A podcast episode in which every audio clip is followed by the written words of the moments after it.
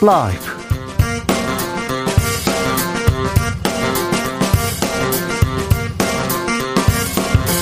2021년 12월 30일 목요일입니다. 안녕하십니까. 주진우입니다. 김진우 공수처장이 국회에 출석해서 검경도 통신 조회하는데 왜 공수처만 사찰이라고 하느냐 이렇게 항변했습니다. 국민의힘 윤석열 후보는 정치 사찰, 불법 선거 개입이다라면서 공수처 미친 사람들 아니냐, 당장 공수처장 구속하라고 외쳤습니다. 이런 가운데 국민의힘이 이재명 후보 아들의 부정 입학 의혹 제기했다가 사실이 아닌 것으로 밝혀졌는데 어찌된 일인지 국민의힘 이재명 비리 국민검증 특별위원장 김진태 전 의원과 이야기 나눠보겠습니다. 국민의힘 선대위가 이재명 후보 두 아들 입시 비리 제기했다가 한 발 뒤로 물러섰는데요. 민주당 선대위는 네거티브에 대한 책임을 반드시 묻겠다면서 해당 의원들 검찰에 고발했습니다. 아니면 말고식 묻지마 폭로 바로 잡겠다는 박주민 민주당 의원과 이야기 나눠보겠습니다. 윤석열 후보가 태도를 바꾸지 않으면 대선 승리 어렵다. 이준석 국민의힘 대표가 당 밖에서 연일 당 후보를 공격하는 듯한 발언 쏟아냅니다. 국민의힘 내부에서도 대표 사퇴론 나오는데 여기에 대해서는 이런 게 민주주의다 이렇게 밝혔습니다. 윤석열 이준석 갈등에서 자꾸 민주주의란 단어가 거론되는데요. 2021년 한 해를 보내면서 한국의 민주주의는 얼마나 성숙했을까요? 철학의 맛에서 논해보겠습니다. 나비처럼 날아 벌처럼 쏜다. 여기는 주진우 라이브입니다.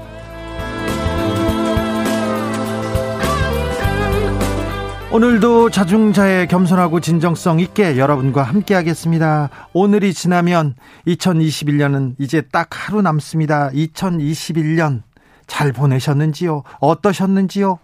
올 한 해 애쓴 나에게도 응원의 한마디 아, 보내주십시오. 잘했다. 수고했다. 최고는 아니었어도 체중은 했다. 이런 말도 좋습니다. 내년에도 힘내자. 내년에는 어떤, 어떤 내가 됐으면 좋겠다. 이런 바람도 함께 보내주셨으면 합니다. 나에게 보내는 응원과 위로. 샵9730 짧은 문자 50원, 기 문자는 100원입니다. 콩으로 보내시면 무료입니다. 그럼 주진우 라이브 시작하겠습니다.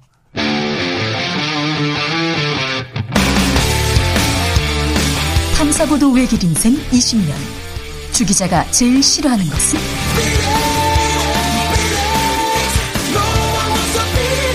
이 세상에서 비리와 부리가 사라지는 그날까지. 오늘도 흔들림 없이 주진우 라이브와 함께.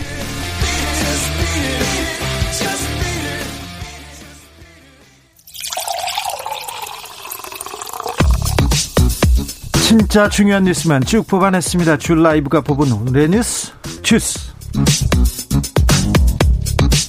정상근 기자 어서 오세요. 네, 안녕하십니까? 코로나 상황 살펴볼까요? 네, 오늘 코로나19 신규 확진자 수는 5,037명이었습니다. 이틀 연속 5,000명대 확진자입니다만 어제보다 370여 명 정도가 줄었고요. 지난주에 비해서는요? 네, 1,880명이 줄었습니다. 네, 하지만 위중증 환자 수는 1,145명으로 여전히 많습니다. 네, 그렇습니다. 두 번째로 많은 수를 기록했고요. 또 어제 30명대로 내려왔던 사망자가 다시 70명으로 크게 늘었습니다. 국내 오미크론 확진자는 67명이 늘어서 625명이 됐고요. 어, 이 중에 국내 감염자는 26명이었습니다. 어, 정부는 오늘부터 새로 개발한 오미크론 판정 PCR 시약을 도입하는데요. 확진자는 3시간 내에 이 오미크론 변이 여부를 확인할 수 있다라고 합니다. 네. 백신을 맞은 분이 사망하는 일이 계속 이어지고 있습니다. 네, 16세 청소년이 코로나19 백신을 접종한 뒤 사망했다고 방역 당국에 신고한 사례가 처음으로 확인됐습니다. 인과관계는 어떻습니까? 어, 확인되지 않았고요. 당국은 관련해서 조사에 나설 예정입니다. 현재까지 10대 중 코로나19 백신을 접종한 뒤 사망했다고 신고한 사례가 총 4명인데요. 예. 어, 연령별로 보면 18살이 2명, 16, 19살이 각 1명입니다. 어, 다만 이들 중 연관성이 확인된 사례는 아직 없었습니다. 인과관계에 대해서도 좀 빨리 밝혀서 좀 이 불안감을 좀 덜어줘야 하는 게 정부의 역할이기도 한 것 같습니다. 이재명 민주당 후보 오늘은 언론인과의 토론에 나섰네요. 네, 다양한 이야기를 했는데요. 일단 경제 노동 관련 발언을 종합하면요. 이 부동산 공급은 시장이 너무 강력한 요구를 하고 있다라며 어, 일부 그린벨트 훼손을 통한 택지 공급도 유연하게 고민해야 한다라고 말했습니다. 그러면서 계속해서 부동산 관련된 얘기를 많이 했습니다. 노동 관련된 얘기도 했어요? 네, 비정규직을 정규직으로 만드는 게 다 정의인가 그 생각도 조금씩 교정할 필요가 있다라고 말했는데요. 이 정규직과 비정규직의 엄청난 격차 때문에 모두가 정규직이 되려 싸우고 이 기업들은 정규직을 안 뽑으려 하는 것이다라고 말했습니다. 어, 그러면서 이 세계적으로 보면 비정규직, 임시직의 일자리가 노임 단가가 더 높다라며 어, 그게 합리적이다라고 지적했습니다. 네, 비정규직, 임시직의 일자리가 어, 굉장히 노임 단가가 높다. 이게 합리적이다. 이게 세계적인 추세이긴 합니다. 정치 관련된 얘기도 많이 했습니다. 네, 이 정치 보복을 할 거냐 이런 질문이 나왔는데요. 네. 이재명 후보는 정치 보복은 가장 나쁜 정치 행태다라고 말했습니다. 근데 질문을 정치 보복을 할 거냐 그러면 안 한다 그러지. 저는 하겠습니다. 그런 사람 있나요, 참? 네, 당혹스러운 질문이었는데요. 네. 어, 그리고 예비 내각 명단이 있느냐라는 질문에는 이 공직선거법 위반이 될 수 있어 말할 수는 없다라고 얘기를 했습니다. 네네. 네. 다만 진영을 가리지 않고 협치 정부, 실용 내각을 생각하고 있다라면서 이 가능하면 선거 과정에서 연합을 해낼 수 있다면 훨씬 낫지 않을까라고 말하기도 했습니다. 예. 이 조국 전 법무부 장관에 대해서는 작은 허물이라도 허물은 허물이라고 말했고요. 이 책임이 높은 고위공직자일수록 이 작은 허물에 더 큰 책임을 지는 것이 맞다라고 말했습니다. 네. 어, 형수 욕설, 이 장남 도박 등에 대한 질문도 있었는데 이 본인이 여러 가지로 부족한 게 많은 사람이라면서 지나온 인생에서 잘못한 것들도 많다라고 사과했습니다. 이 대장동 특검 관련해서는 조건과 성역 없이 빨리 하자라면서도 야당이 임명하는 특검으로 수사하자는 조건을 달았는데 어, 이건 여당이 받아들일 수 없는 조건을 붙여 사실상 안 하게 하려는 전략이다라고 주장하기도 했습니다. 윤석열 국민의 후보 지금 TK 지역 방문하고 있는데요. 어, 발언 수위가 계속 거칠어지고 있습니다. 어, 어떤 얘기를 했는지 잠시 듣고 오겠습니다. 많은 언론인들 통신 사찰하고 우리 당 의원의 현재 확인된 것만 한 60, 70%가 우리 의원님들 통신 사찰을 받았습니다. 저도 저, 제 처, 제 처 친구들, 심지어 제 누이 동생까지 통신 사찰했습니다. 이거 미친 사람들 아닙니까? 미친 사람들 아닙니까? 어, 네. 세네요. 네, 어제는 경북에서 문재인 정부를 가리켜 무식한 삼류 바보들이라고 했고요. 이 민주화 운동 세력 일부가 좌익 혁명 이념 혹은 북한의 주사 이론을 배웠다라고 주장하면서 이들이 국가와 국민을 약탈하고 있다라고 주장했습니다. 좌익 혁명 이념, 북한의 주사 이론, 어이구 색깔론까지 가는 거 아닌가 또 걱정이 되기도 하고요. 네, 이 토론 거부에 대한 민주당의 비판에 대해서는 이 대장동 백현동 게이트의 진상부터 밝혀야 한다라면서 어, 여론에 따라 정책도 바꾸는 이런 사람과 이 국민이 보는 데서 토론을 해야겠나 이 어이가 없고 정말 가짠타라고 주장하기도 했습니다. 예, 아까 들으셨던 발언은 대구 이 선대위 출범식 자리였는데요. 어, 그 고위공직자 범죄수사처의 통신조회 논란을 거론하면서 어, 이거 미친 사람들 아닙니까? 라는 말을 하기도 했고요. 얼마 전에는 확정적 중범죄자 이렇게 얘기를 하기도 했지 않습니까? 네, 대장동 의혹에 대해서였는데 오늘도 같은 말을 했습니다. 아, 오늘 또 했어요? 네. 민주당에서는 어떤 반응입니까? 네, 민주당 이용빈 선대위 대변인은 장삼이사가 싸움장에서는 할 법한 이야기를 입에 담는 그 정쟁과 갈등을 조장하고 있다라면서 얕은 수준의 표 결집만 겨냥해 오래전에 용도 폐기된 색깔론, 독재 찬양, 차별 등의 발언을 꺼내고 있다라고 비판했습니다. 심상정 정의당 후보도 한마디 했죠? 네, 윤석열 후보는 문재인 정부에서 승승장구한 사람이라면서 이 자신을 키워준 정부를 욕하고 역사적 심판을 받은 대통령을 흉내내는 건 이제 그만하라라고 주장했습니다. 또 이재명 후보와 토론을 못하겠다면 심상정과 하자라고 밝히기도 했습니다. 자, 이거에 좀 초조한 거 아니냐, 조급한 거 아니냐, 국민의힘 내부에서도 우려가 나옵니다. 네, 이준석 국민의힘 대표는 오늘 한국일보와의 인터뷰가 공개가 됐는데요. 어, 이 상태로 가면 이회창 총재가 2002년 대선에서 졌을 때와 비슷한 모습이 될까 걱정이다 라면서 안티 전략이 성공하기 힘든다는 걸 이제 생각해야 한다라고 말했습니다. 또 이재명 후보에게 중범죄자라는 얘기를 한 것에 대해서 어, 상대당 당원과 상당수 국민이 대통령 후보로 인정하고 우리 후보 못지않은 지지를 보내고 있다면 이 그 발언만으로 이재명 후보 지지자들을 무시하는 셈이다라면서 그런 태도 하나하나가 중도층에 영향을 주고 있다라고 비판했습니다. 김종인 위원장 뭐라고 했어요? 네, 오늘 기자들 앞에서 이 토론 거부 논란에 대해서 이재명 후보는 일관성이 없는 사람이다 라면서 윤석열 후보 입장에 발을 맞췄습니다만 어, 이후 기자들이 없는 자리에서 이 김재원 최고위원과 이동하면서 이 토론을 무조건 안 한다고 하면 안 될 것 같다라며 이 고민을 토로하는 모습이 언론에 포착되기도 했습니다. 그렇습니까? 아, 공수처의 통신 조회, 아, 국민의힘에선 연일 목소리를 높이고 있습니다. 네, 오늘 국민의힘은 여의도 당사에서 문재인 정권 불법 사찰 국민신고센터를 출범시켰습니다.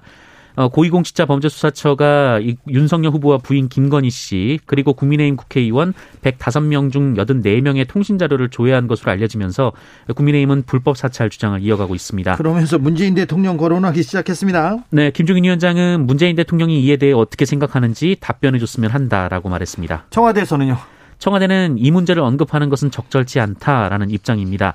핵심 관계자가 이 기자들을 만났는데 공수처는 독립기구라고 했고요. 네. 김진욱 처장이 국회에 출석하는데 그 자리에서 입장을 밝히지 않겠느냐라고 부연했습니다. 수사 내용에 대해서 수사 과정에 대해서 뭐 청와대에서 얘기할 수 있는 입장은 아닐 것 같습니다. 네, 한편 민주당은 윤석열 전 검찰총장 재직 당시 282만 건의 통신 조회가 이루어졌다면서 내가 하면 수사고 남이 하면 사찰이냐라고 반박하고 있습니다. 오늘 국회 공수처장이 나왔습니다. 큰 소란이 있었습니다. 네, 법사위에서 이런저런 얘기가 나오고 있는데요. 그 전에 출석을 앞두고 국민의힘 의원총회에서 김진욱 공수처장이 마이크를 잡았다가 민주당 의원들의 거센 항의에 발언을 중단하는 일이 있었습니다. 어, 국민의힘 의원들이 오늘 오후 1시 30분부터 이 법사위 회의장 앞에서 의원총회를 하고 있었는데요. 이 김진욱 처장의 사퇴를 요구하던 중 어, 김도읍 정책위의장이 김진욱 처장에게 입장 발표를 요구하자 어, 얼떨결에 김진욱 처장이 발언대에 섰습니다. 어, 그러면서 법사위 회의장에서 소상히 설명드리겠다라고 밝혔는데요. 어, 이때 회의장 근처에 있던 민주당 김종민 의원이 왜 정치 집회에서 발언을 하냐라고 공수처장에게 항의했고 김진욱 처장이 그만하겠다며 자리를 피했습니다. 경찰이 양평 공흥지구 관련해서 압수수색에 돌입했습니다. 네, 경기남부경찰청 반부패 경제범죄수사대는 오늘 오전 9시 30분부터 양평 군청에 대한 압수수색을 실시 중입니다. 양평군청 관련 부서 8곳과 전현직 담당 공무원 8명의 주거지 등 16곳이 대상입니다. 어, 공흥지구 특혜 의혹 관련 경찰의 강제 수사는 이번이 처음인데요.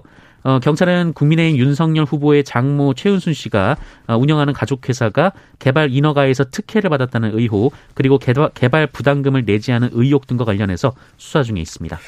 기밀을 누설한 판사가 있습니다. 법원 내밀한 기밀을 누설했는데 법원에서 무죄를 선고했습니다. 네, 이태종 전 서울 서부지방법원장인데요. 네. 대법원에서 무죄 판결을 확정받았습니다. 어떤 일이었습니까? 이태종 전 법원장은 지난 2016년 10월에서 11월 이 경찰이 법원 집행관 사무소 직원들을 수사하자 어, 기획법관에게 지시해서 그 영장 사본 등 수사 기밀을 입수해 임종원 당시 법원행정처 차장에게 보고하게 한 혐의가 있었습니다. 네. 어, 기소가 됐는데요.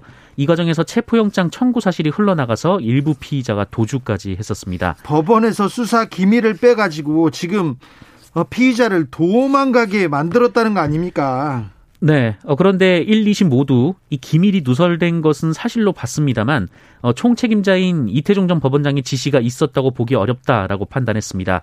어, 그리고 설령 지시가 있었다고 하더라도 법원장으로서의 정당한 업무라고 판결을 한 바 있습니다. 한편 사법농단 관련 사건은 지금 법원에서 줄줄이 무죄를 확정받고 있는 상황입니다. 아니 지시가 있었는데 지시가 있다고 보기 어렵다고 얘기하고요. 설령 지시가 있다 해도 그게 무슨 상관인가 이렇게 얘기하는데 판사님들이 법을 이렇게 우롱하고 있는데 국민들이 법을 지켜야 됩니까? 이런 얘기가 나오는 것도 맞지 않습니까? 새해에는 진짜 검찰도 법을 좀 잘 지키고 공수처도 그렇고 판사들도 판사님들도 좀 법을 좀 존중하는 척이라도 좀 했으면 합니다. 이 사법농단 줄줄이 무죄 받는 거 보면 국민들이 이해가 좀 안 됩니다. 납득이 안 돼요. 납득이. 내년에는 좀 달라지기를 좀 기도하겠습니다. 아, 고령의 환자를 강제 추행한 의사가 있습니다. 네, 이 경기도 하남시의 한 안과 의사가 이 80대 여성 환자를 강제 추행한 것으로 알려졌습니다. 네. 이 피해 여성이 추행이 벌어진 지 두 달 뒤에야 가족들에게 이런 사실을 털어놨는데요. 잠을 제대로 못 자서 수면제를 먹을 정도로 충격이 컸다라고 합니다. 어, 그런데 이 의사가 이 항의 방문한 가족들에게 이 본인의 범행을 인정하면서도 연세가 많으셔서 기분이 안 나쁠 줄 알았다라는 취지로 해명했다고 합니다. 나이가 많다고 안 나쁠 줄 괜찮을 줄 알아. 이게 말입니까? 이게 해명입니까? 이 의사는 이 취재진에게도 본인은 추행할 의도가 없었고 어, 본인이 괜찮냐라고 물어본 것이 사과의 뜻이 담긴 것이다 이렇게 주장을 했다고 하는데요. 피해자 가족들이 고소를 생각했지만 이 조사 과정에서 할머니의 건강이 악화될까봐 결정을 미루고 있는 상황이라고 합니다. 사실 60대, 70대 관련 노인에 대한 성추행, 성폭행 사건 정말 많습니다. 네, 신고된 것만 700건이 넘습니다. 지난 한 해 동안 벌어진 일인데요. 하루에 두 건꼴로 벌어지고 있습니다. 네, 하지만 수사기관이나 법원도 이 나이가 어린 피해자들에 비해서 사안을 덜 심각하게 보는 태도가 문제다라는 지적도 나오고 있습니다. 판사님들 좀, 좀 부탁드릴게요. 검사님도 마찬가지고요. 네. 쇼트랙 국가대표 심석희 선수 징계에 대한 재심 청구 포기했습니다. 네, 대한빙상경기연맹으로부터 국가대표 자격정지 2개월 처분을 받은 여자 쇼트트랙 대표팀 심석희 선수가 이 대한체육회 스포츠공정위원회 제소를 포기했습니다. 그러면 베이징 올림픽 갈 수 있는 건가요? 음, 아직은 완전히 포기한 것은 아니다라는 것이 심석희 선수 측의 입장인데요. 어, 이 법원의 효력 정지 가처분 신청이 인용되면 출전을 할 수는 있게 됩니다. 아, 다만 시간이 너무 촉박한데 어, 국제 빙상 경기 연맹의 이 엔트, 어, 엔트리 최종 제출 기한이 내년 1월 24일까지이기 때문에 1월 23일까지 대표팀 자격을 회복하지 못하면 올림픽에 출전하지 못합니다. 아, 다만 심석희 선수 측은 이 법적 다툼을 벌일지는 고민 중인 것으로 전해졌습니다. 주스 정상근 기자 고생 많으셨습니다. 고맙습니다. 네, 올 한 해도 감사합니다.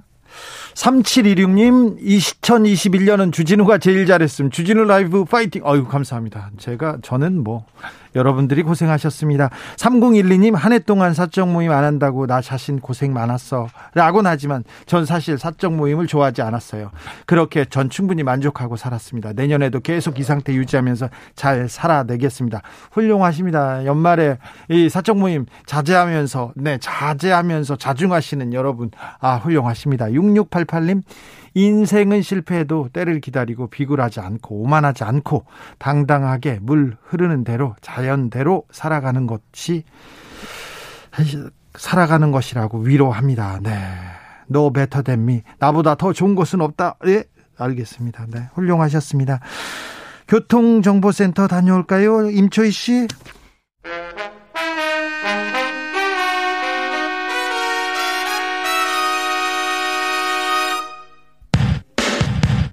라이브 돌발 퀴즈.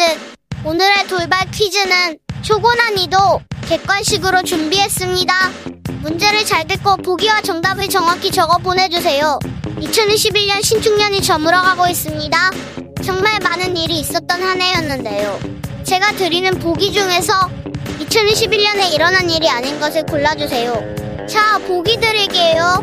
보기 1번 조 바이든 미국 대통령 취임식 2번 도쿄올림픽 개막 3번 한미정상회담 4번 브렉시트. 다시 한번 들려드릴게요. 1번 조 바이든 미국 대통령 취임식 2번 도쿄올림픽 개막 3번 한미정상회담 4번 브렉시트. 샵 9730 짧은 문자 50원 긴 문자는 100원입니다. 지금부터 정답 보내주시는 분들 중 추첨을 통해 햄버거 쿠폰 드리겠습니다. 주진우 라이브 돌발 퀴즈 내년에 만나요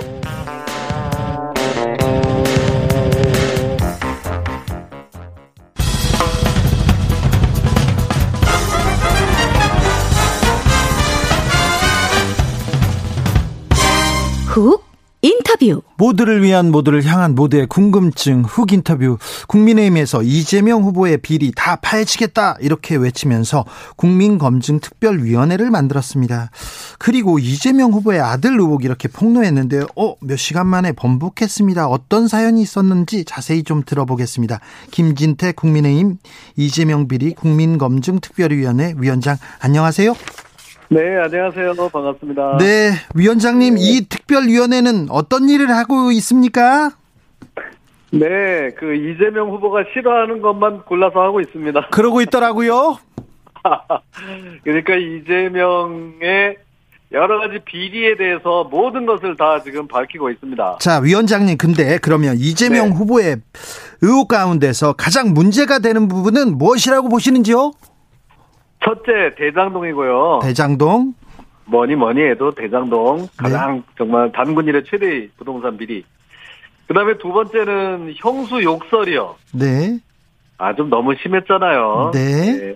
그리고 이제 세 번째는 정신병원을 막 사람들을 입원시키고 강제로 그러고 있어요. 야, 이런 거 정말 좀 문제가 많다. 좀 무서운 사람입니다. 네. 후보. 이거 이 부분은 재판에서 아, 대장동은 아직 이제 특검을 가든 네, 네. 검찰 수사로 가려져야 되는데 네. 욕설과 정신병원 강제 입원 이 문제는 재판에서 가려지지 않았습니까? 요- 아, 욕설한 거는 뭐 재판 간게 없었고요. 예. 형수에게 막 욕설한 거는 지금 그거 막 저뭐 이렇게 틀어도 괜찮다고 선관위에서 해서 네. 지금 그렇게 있는 상태니까 네. 뭐 욕을 한 거를 뭐 욕을 안 했다고 할 수도 없고 네. 그런 상황이고 정신병원에 이제 그 자기 친형을 정신병원에 보내려고 했다는 것까지는 또 이제 그거는 팩트로 나왔습니다. 네. 거기다가 또 이제 추가로 어 아무런 자기는 전혀 미치지 않았는데 성남 시에 대해서 비판을 하다가 정신병원에 실제로 갔다 왔다는 사람이 또 있어요. 아, 그 그래서 아까 드리라고 얘기하셨군요. 네네. 네. 맞습니다. 어, 이런 것들 정말 좀 문제입니다. 네. 위원장님 얼마 전에 조폭 출신의 조폭 출신 어, 그 조폭 출신 관련돼 가지고 어, 위원장님이 오히려 고소를 당했는데 이건 어떤 사안입니까? 아유 정말 살면서 이렇게 자꾸 고소당하고 이러는 거 안 좋은데 네. 또 이제 험한 일을 맡아서 하다 보니까 자꾸 이런 일이 생기네요. 네. 그때 이제 그 조폭의 한 사람이 이제 또 저를 고소했는데요. 네. 그러니까 그때 왜 소위 그 돈다발 사건 있지 않았습니까? 그렇죠. 이재명 후보가 카페. 뇌, 예, 뇌물 받았다고 이 돈 돈다발 이 사진이 나왔었죠. 네네. 그래서 그걸 그, 그- 돈을 갖다가 이재명 후보 측에 전달했다고 주장하는 조폭이 한 명 있고요. 네.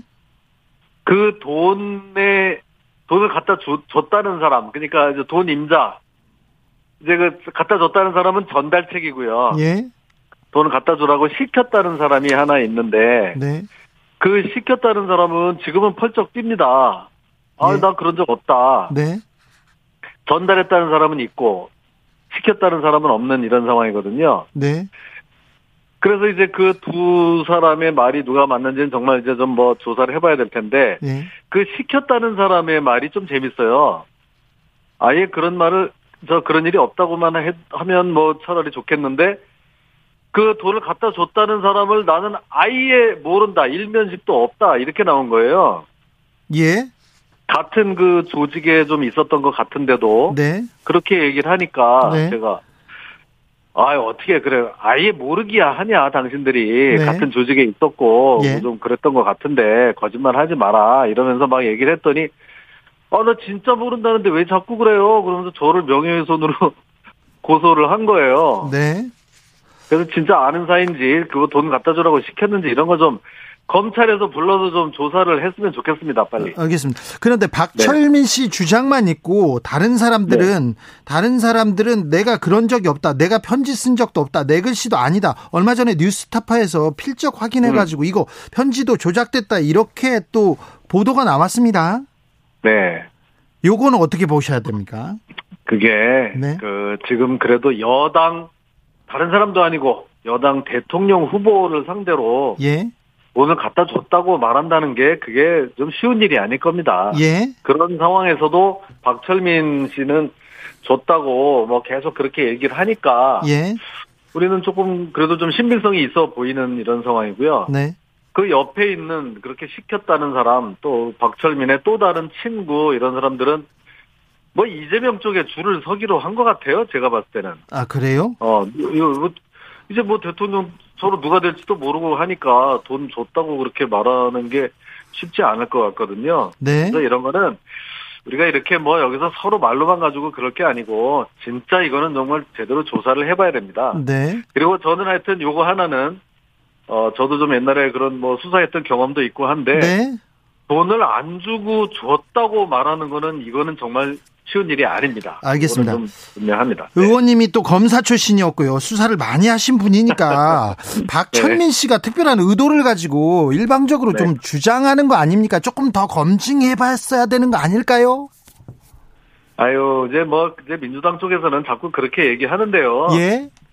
그거를 그렇게 돈을 갖다 줬다고 해서 이 친구가 뭐 크- 크게 무슨 돋볼 일이 없어요. 아, 그래요?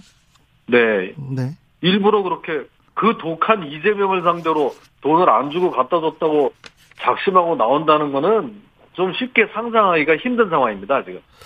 아, 뭐 그러면요. 하여튼 제가 봤을 때는 그렇습니다. 네. 다음 네. 의혹으로 넘어가겠습니다. 이재명 후보의 아들 대학 입시 의혹 네. 이렇게 꺼냈는데 이거는 네. 어떻게 좀 착오가 있었습니까? 아유, 그러고 보니까 이거 뭐 제가 좀 일을 제대로 해야 되는데 맨날 고소나 당하고 네. 이거 참 그렇기는 합니다만은 네. 이제 이것도 이렇게 된 겁니다. 그 아들 아들 둘이 다 좋은 대학에 들어가고 뭐 전부 수시로 들어가고 했다고 하니까 네. 우리 야당 입장에서는 예. 이걸 좀 검증을 해보자. 과연 뭐 우리 지난번에 그 조국 사태 때도 조금 문제가 있었지 않습니까? 그래서 검증을 해보자. 그래서 저는 예. 도대체 아들 둘이 네. 그 학교에 무슨 전형으로 들어가 어떻게 해서 들어갔냐 그 이런 좀 자료를 전부 한번 줘보세요 해가지고 고려대학교에다가 그 어 좀 질의를 보낸 겁니다. 예. 그렇게 하면서 뭐 무슨 전형으로 들어갔다고 하는데 자료 좀 줘보세요. 무슨 과에 뭐 수시 뭐 특별 전형으로 갔다고 하는데 자료 좀 줘보세요. 이랬더니 이재명 후보 쪽에서 야 너네 잘 알지도 못하면서 뭔 소리야 지금? 그 우리는 그 저 뭐야 수시 특별이 아니고 뭐 큰아들은 수시 일반 전형이야. 둘째 아들은 그 과도 틀렸어 과도 경제학과 아니고 행정학과야 이래가지고요. 예. 저를 또 고소를 하지 않았겠습니까? 아니 저는 그게 무슨 전형이고 무슨 관지를 정확히 몰라서 네. 학교로부터 좀 자료 좀 주세요라고 하는 모르는 사람을 또 왜 그런 것도 모르면서 뭐라 얘기해가지고 고소를 하고 이렇게 그래서 고소한 겁니까? 네. 그래서요, 네 고소를 어제 그거 그런 우리는 그런 전형 아니야 하고서 하도 그러길래 네. 아 그래? 그러면 이거 내가 잘못 그 전형고 일단 내가 한 거는 좀 잘못 알았나? 설마 그거를 아버지가 그걸 거짓말하지는 않겠지 해서 제가 그거는 인정했어요 정말. 네. 아, 이 정치하면서 그렇게 인정한다는 게 쉽지 않은데 음. 어 그러면 그 전형 그 내용은 제가 좀 그 전형의 그 뭐라 그래요? 무슨 전형인가? 네. 그거는 제가 좀 잘못 짚은 것 같습니다. 그건 미안합니다. 그렇게 이제 얘기를 했어요. 네. 위원장 하고 네. 그러면 아 그럼 우리는 이제 앞으로 야당은 그 뭐 아들 입시에 대해서는 전혀 말하지 않겠다 이러는 건 아니죠. 예, 알겠습니다. 어떤 전형인지를 잘못 짚었다는 거지.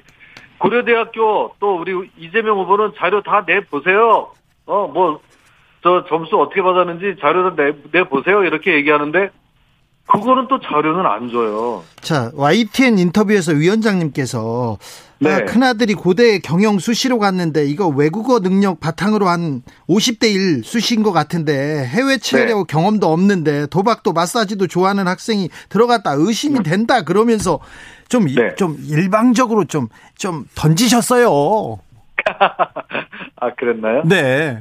아 뭐 조금 그런 점은 뭐 있기는 그, 있죠. 네, 그 그런 수시- 점이 있잖아요. 수시로 갖고 네. 김진태 의원이 굉장히 어? 네. 꼼꼼하시고 그리고 섬세하신 분인데 이거 네. 이, 지금 이번에 위원장님 대- 덱시고 나서는 아니 아니면 말고식으로 좀 던지는 것 같습니다. 에이, 본인이 에이, 꼭 그런 아니신데 예, 꼭 그런 거는 아니고요. 네, 그런 건 아닙니까? 어, 제가 봤을 때는 네. 그 어, 이제 제가 그 고소당한 거를 이렇게 보면 네, 조폭에 관한 거, 네, 또 이제 어제 오늘은 또 이제 아들 입시에 관한 거, 네, 이제 이런 걸 가지고 고소를 하는데 네, 제가 봤을 때는 조금 냄새가 나요. 알겠습니다. 이게 네, 그만큼 아프다. 네. 아, 이뭐 이런 거 가지고 자꾸 그 들어오면 안 되는데 네, 이래서 이거 사전에 좀 입을 막으려고 고소하는 거 아닌가 이런 생각이 좀 듭니다. 알겠습니다. 아무튼 네, 이거는 검찰 수사로 좀 드러나고요. 아이고 좀 네네. 조사를 받을 수도 있으니 아무튼 네. 자. 의- 저 위원장님한테 몇 가지 좀 물어보고 싶은 네. 게 많으니까 짧게 좀 네. 대답해 주세요. 저기 어, 변호사도 뭐 서울대 법대 나와서 검사하다가 변호사도 하셨습니다. 자 네. 그리고 이재명 후보한테 악마를 변호했다 이렇게 했는데 강력 범죄자를 변호하는 게 또 변호하는 게 또 변호사의 또 숙명이기도 하지 않습니까? 아니 사실 뭐 맞기는 맞죠. 뭐 살인범도 변호 변호사가 뭐 변호할 수는 있어요. 아, 근데 예.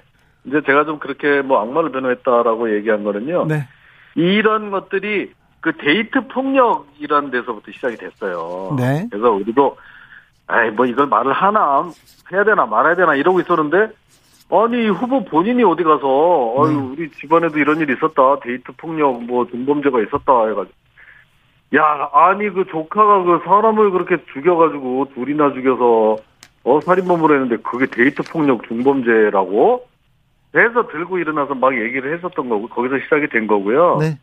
아이고 우리 조카니까 어떡하냐 그럼 집안에 조카 내가 변호사니까 조카 했지 그러면 하도 그러길래 보니까 조카 아닌 것도 또 그 변호를 했더라고요. 네. 근데 이 위해 사건도 어유 끔찍합니다. 끔찍해. 농약 먹고 죽으라고 막 하고 알겠습니다. 알겠습니다. 막. 예, 예. 정소나님이 제 딸도 고경 고대 경영인데요. 수시로 입학했습니다. 외국 경험 없지만 입학이 가능합니다. 대신 공부 겁나게 많이 많이 했습니다. 위원장님 조금 더 면밀하게 조사라고 이런 문자가 왔는 것 같습니다. 또 하나 또 네. 묻겠습니다. 위원장님, 네. 음, 윤우진 사건과 관련해서 윤석열 후보가 무혐의 처분됐습니다. 요거는 어떻게 네. 보세요? 그게 보니까 네. 무슨 뭐, 뭐 공소시효가 지나서 뭐 그런 점들이 있다고. 예. 어, 뭐 그렇게 하니까. 네. 제가 뭐 더 얘기 드릴 거는 없고요. 네. 그, 그때 제가 이제 그 윤호진 그 관련된 그런 거를 이제 저 뭡니까 윤석열 인사청문회 저 당시 때. 총장 인사청문회 네. 때좀 제가 뭐 짚어서 그렇게 했었는데 네. 어, 또 지금 검찰이 얼마나 그, 저, 기소하고 싶겠습니까만은, 해도, 뭐, 뭐 공소시효도 지나고 어떤 거는 뭐 혐의가 없고 뭐 이렇게 해서 안 되지 않았겠습니까? 네. 저는 이제 그렇게 보는 거고요. 네. 그리고, 아니, 이 사람들이, 아니, 김진태, 니는 그때 저 윤석열 그렇게 못 살게 굴더니 왜 이제 와서는 뭐 이제, 어, 오히려 저 옹호를 하냐 그러는데, 그렇게 따지면요. 네. 그, 지금 저를 그렇게 몰아세우는 분들은 그때 제가 얘기할 때는 듣지도 않고, 네, 네. 윤석열 우리 총장님 잘하는데 왜 그래 이랬던 겁니다. 그렇죠. 서로 네. 말을 할 게 없어요, 그거는. 네, 네, 네. 맞, 네, 네. 그런 측면이 있습니다. 저, 네. 위원장님, 5.18에 북한군이 개입한 거는 역사적 사실이 아니죠? 아, 또 5.18 얘기 또 왜 갑자기. 아니, 물어보고? 싶었어요. 네, 물어보고 거기에 싶었어요. 대해서 저는 한 번도 뭐 그걸 부인하거나 그런 적이 없어요. 아, 그래요? 저는 그렇습니다. 그때나 지금이나 한결같이, 어유 그거 그렇게 막 그 얘기하면 큰일 나지 않습니까? 네. 한결같이 그 국가 유공자, 5.18 유공자 명단을 공개해서 그 좀 옥석을 가리자. 어, 혹시 잘못된 사람들이 끼어들어가 있지 않은지, 뭐 이해찬 대표도 거기 뭐 광주 간 적도 없는데 들어갔다 그러고, 뭐 박지원도 거기 들어가 있고, 저, 김경수도 들어가 있고, 뭐 그런 정치인들이 막 들어가 있잖아요. 그런 걸 가리자는 뜻입니다. 네. 지금이나. 네, 북한군 개입하고는 전혀 사실이 아니다. 그럼요. 아니, 네, 네. 네, 네. 알겠습니다. 네. 어, 김민전 위원장이 오늘 공개 석상에서 2020년 네. 총선 재검표 재검표 주장하던데 이건 어떻게 보시는지요? 아, 그것도 참 난처한 질문이신데요. 좀 뭐, 저, 의심이 가고, 뭐, 그런 상황이 좀 많이 있어요. 그래서 아, 이제, 네, 그걸 주장하는 분들은 많은데, 네. 딱 그, 그, 제, 제가 있는 그 제 지역구에서는 그걸 뭐 이렇게 소송을 할 만한 그 단계까지는 이르지 않아서 네. 저는 뭐 이렇게 적극적으로 나서지 않고 있는 상황입니다. 네. 네. 네. 0388님, 김진태 의원 윤석열 검찰총장 청문회 때 엄청 비난한 사람 아니냐 이렇게 얘기하는데 그렇기도 했습니다만 뭐 네 그렇기도 했습니다. 그런데 김진태 하면 친박의 대표 정치인이고 그 특별히 아, 참. 네. 박근혜 전 대통령 지지 세력에게 엄청난 애정을 받고 있는데요. 오늘 좀 어, 소회가 특별할 것 같습니다. 한마디 해주십시오. 아, 맞습니다. 오늘 밤 12시. 네, 오늘 밤 12시죠? 우리 네. 박근혜 대통령님 이제 사면 되는 그 시점이요. 네, 아, 그래서 정말 감개가 무- 무량하고요. 아유, 저는 그 마음의 부담도 좀 덜고. 네, 아니, 뭐, 친박이고 뭐걸 떠나서 전직 대통령님 뭐 그렇게 5년이 다 돼가도록 잡아놓을 건 아니지 않습니까? 좀 그거는 그런 뭐 진영을 다 떠나서 우리 네. 또 이제 새로운 대선을 치르는 마당에 네, 좀 묵은 거는 좀 이렇게 털고 가는 게 좀 맞다고 보고요. 예, 그 저는 그래서 오늘 그 이제 나- 나오신다고 해서 저도 그 네. 좀 가서 인사를 드리러 가야 되나 했더니 네, 이제 병원에 그냥 계시기 때문에 어디로 나오는 게 아니라서 네, 그 이제 그럴 필요는 없다고 해서 좀 아쉬운 마음도 들고 네.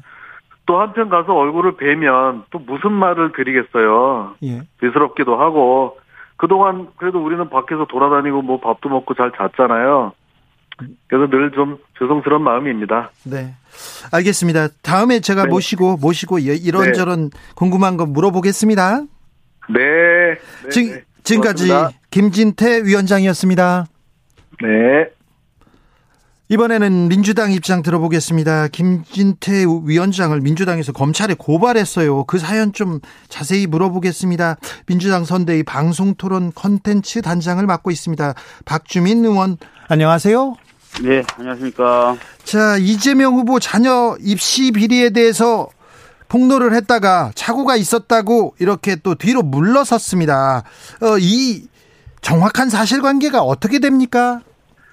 일단은 그 국민의힘 의원들 66분이 어, 입장을 발표했다가 철회하셨죠. 60, 어, 입장을 66명이나 했어요? 네, 66명이 이제 입장을 밝혔다가 철회하셨는데 네. 입장을 밝혔을 때 이제 이재명 후보의 아들이 네. 뭐 삼수생인데 특별 전형으로 고대에 합격했다 이렇게 얘기를 했었어요. 예. 네. 재수생이었고 특별 전형도 아니고 일반 전형이었죠. 그러니까 재수생인데 삼수생이라고 했어요? 네, 그리고 일반 전형인데 특별 전형이라고 했고요. 네. 그래서 아주 기초적인 사실관계조차도 확인하지 않고 의혹을 네. 제기했던 것입니다. 그래, 네. 그래서 그런 입장을 밝힌 지 몇 시간 만에 그 입장을 철회한 것이고요. 네. 어, 물론 이제 철회하면서 뭐 유감을 표명했죠. 미안하다, 이렇게. 예. 그러나 굉장히 이제 중대한 어, 허위 사실을 유포한 셈이 됐기 때문에 네. 저희들은 이제 고발이라는 법적 네. 조치까지 나가게 된 것입니다. 유감 표명하고 사과하고 이 정도면 굉장히 이렇게 숙인 건데요. 정치 이 대선 전국에서. 그런데 아, 고발까지 가야 될 이유가 있었습니까? 아까 말씀드렸던 것처럼 어 상대 후보에 대한 검증 차원에서 네. 이런 이런 문제가 있는 것 아니냐라는 의견은 이야기할 수 있습니다. 네. 그러나 아주 기초적이고 아주 초보적인 사실관계도 확인하지 않은 채 어, 사실이 전혀 아닌 내용을 주장하면서 어, 상대편 후보를 공격하는 것은 굉장히 이 선거의 공정한 질서를 훼손할 수 있는 행위입니다. 네, 네. 그렇기 때문에 이런 거에 대해서는 저희들이 단호하게 대처해야 된다는 입장을 가지게 됐고요. 예. 그 입장에 따라서 고발하게 된 겁니다. 예. 오늘 음, 법사위에서 공수처장이 출석해서 얘기했습니다. 사찰 논란 매우 뜨겁던데 이 사안 어떻게 이해해야 합니까? 우선은 이 통신 자료를 요청하고 또 제공받는 것이 무분별하게 이루어지면 안 됩니다. 안 저는, 되죠. 거, 예, 저는 거기에 대해서 반대해 왔고 네. 그것을 제한하는 입법을 20대 국회 때 발의하기까지도 했었습니다. 변호사 때도 반대했죠. 변호사 때는 관련된 소송을 네. 해서 어, 승소 판결도 받아내고 했었죠. 예. 그래도 여기에 대해서 반대하는 입장은 분명합니다. 네. 그런데 지금 이제 야당이 이야기하고 있는 것은 그런 것에 대한 어떤 건전한 문제 제기를 넘어서 좀 정치 공세적인 성격이 있어요. 네. 어, 수사 과정에서 어, 그 수사 과정에서 필요에 의해서 이제 본 부분까지도 지금 사찰이다 이렇게 지금 어, 표현을 하고 있는 부분이 있고요. 예. 어, 그래서 이제 그런 부분에 대해서 저희들이 좀, 어, 좀 정확하게 사실관계를 정리할 필요가 있다라고 이야기를 하고 있고, 또 하나는 아까 말씀드렸던 대로 20대 국회 때 이 통신 자료를 제공해달라고 요청하거나 제공받는 행위를 좀 제한하기 위한 여러 입법들이 발의됐지만, 그 당시에는 국민의힘 의원들이 반대해서 이 법이 통과가 안 됐었거든요. 아, 그렇습니까? 그러니까 본인들이 그때 수사기관이 좀 더 수사를 편하게 해야 된다는 이유로 반대했다가 지금은 또 이걸 가지고 문제 제기하니까 아, 이런 정치 공세하지 말고 제도 개선에 나서자라고 요구를 하고 있는 상황입니다. 네. 지금 경찰이나 검찰, 공수처에서 조금 무분별하게 통신 자료, 통신 사실 확인 자료 이런 거 좀 들여다보는 측면이 있죠. 검찰도 오늘 보도된 거 보니까 윤석열 검찰총장 때 한 282만여 건을 했다는 거 아닙니까? 근데 경찰도 굉장히 많이 한 것 같고요. 근데 예. 윤석열 후보가 이거 정치 사찰 맞다. 불법 선거 개입이다. 이거 미친 거 아니냐면서 구속을 구속을 외치고 있지 않습니까? 이 부분은 어떻게 보세요? 그러니까 제가 그런 부분은 정치적 공세다라고 말씀을 드리는 겁니다. 그러니까 2017년도에 국정감사 때 서울중앙지검장으로 출석을 해서 당시 홍준표 대표 관련된 사람에 대해서 통신 자료를 검찰이 제공받았었거든요. 그래서 그 부분에 대해서 이제 어 문제 제기를 하니까 아 통신 자료 요청이라고 하는 것은 가입자 조회에 불과하다. 이거는 뭐 사찰이 아니다. 이렇게 본인이 답변을 한 기록이 남아 있어요. 윤석열 후보가 그렇게 얘기했어요? 예, 본인이 그렇게 국정감사 때 얘기를 했는데 이제 와서는 이제 그런 게 다 사찰이다. 뭐 심지어 미친 짓이다 이렇게까지 얘기하는 거는 제가 보기에 약간 좀 정치적 공세, 정치적 이용 이런 어, 어, 느낌이 좀 강하고요. 그래서 아까 말씀드렸던 대로 진짜 이 기회에 그냥 제도 개선을 좀 해서 어, 이런 부분에 대해서 미비한 제도를 보완해 나가는 것 그런 것으로 좀 나갔으면 좋겠습니다. 정치 공세 이제 그만하고요. 네. 그런데 아무튼 공수처가 공수처가 이렇게 통신 자료 조회하고 뭐 요란스럽기는 하는데 그 수사 결과를 보면 조금 실망스럽기도 합니다.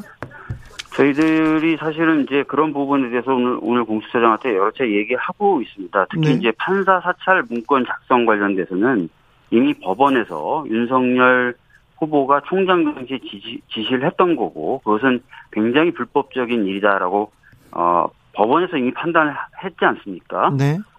그런 부분에 대해서까지도 지금 수사가 제대로 되지 않고 있는 부분에 대해서 저희들이 지적을 하- 했고 뭐 나름 여러 가지 고충을 토로하면서 열심히 수사하겠다고는 하고 있습니다. 네.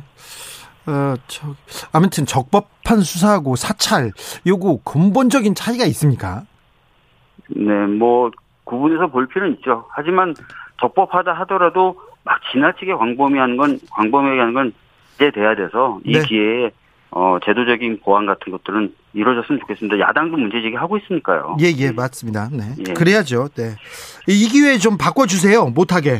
아, 그래서 오늘 제가 그걸 좀 세게 얘기했더니, 아, 또 어떻게 될지 모르겠습니다. 봤더니 국민의힘 의원 분들 중에서 제법 20대 때 제가 발의했던 법안하고 거의 비슷한 취지로 최근에 발의를 하셨더라고요. 아, 그래요?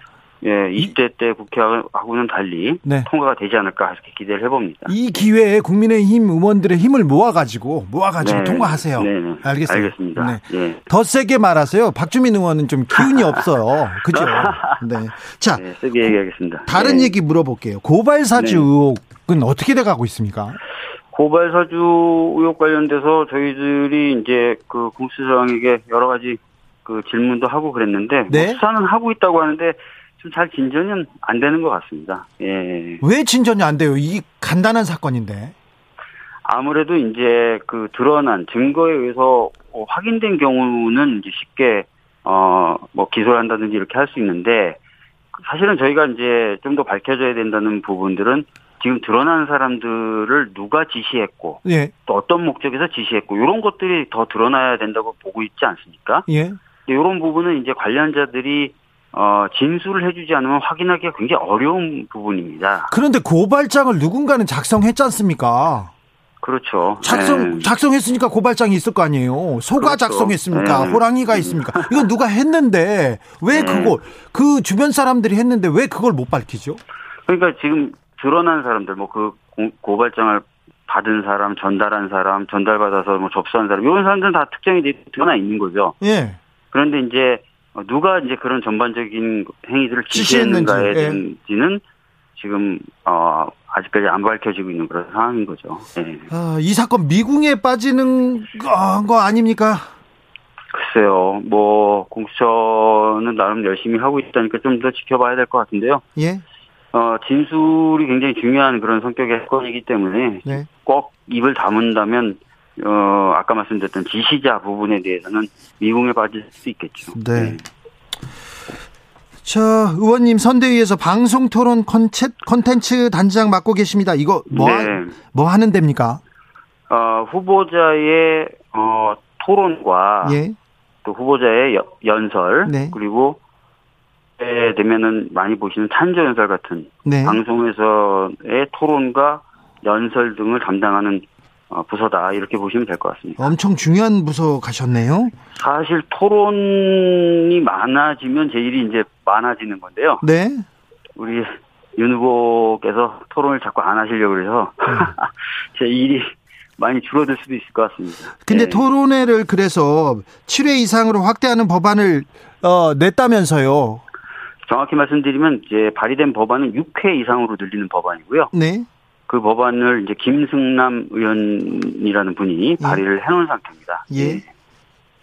발의를 해놨는데 그러면 통과되면 통과되면 해야 되는 거 아닙니까? 통과되면 이제 해야 되는 건데요. 이제 네. 두 가지 변수가 있습니다. 하나는 이제 선거에 관한 룰을 바꾸는 거기 때문에 통상 네. 이런 경우에는 여야가 합의를 해야만 좀 법을 통과시키는 관례와 전례가 있지 않습니까? 예. 국회에 있어서 과연 합의가 될 것이냐 네. 이런 부분이 있고요. 두 번째는 통과된다 하더라도 늘어난 어떤 그 토론회 내가 안 가겠다라고 하면은 어, 사실상 벌금 뭐 과태료 요 정도의 약한 어 불이익 말고는 없어서 또 그 법 자체로 완전히 토론회 횟수를 늘리는 것을 강제 하지 못한다는 약점도 있긴 있습니다. 네.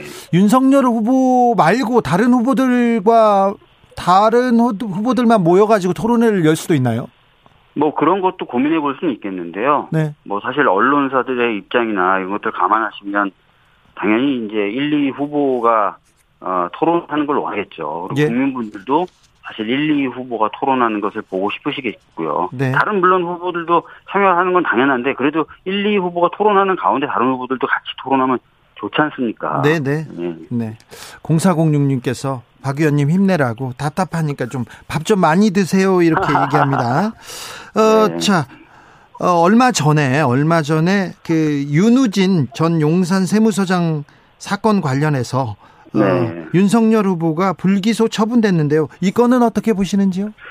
뭐 많은 언론에서 이제 이 사건에 대해서 추가 취재를 해서 뭐 윤우진 씨의 육성 녹음이 공개되기도 하고 했었지 않습니까? 예. 뭐 윤 윤석열 어 지금 후보의 어떤 변호사 소개권에 이런 거 관련된 내용들 담겨 있고요. 예.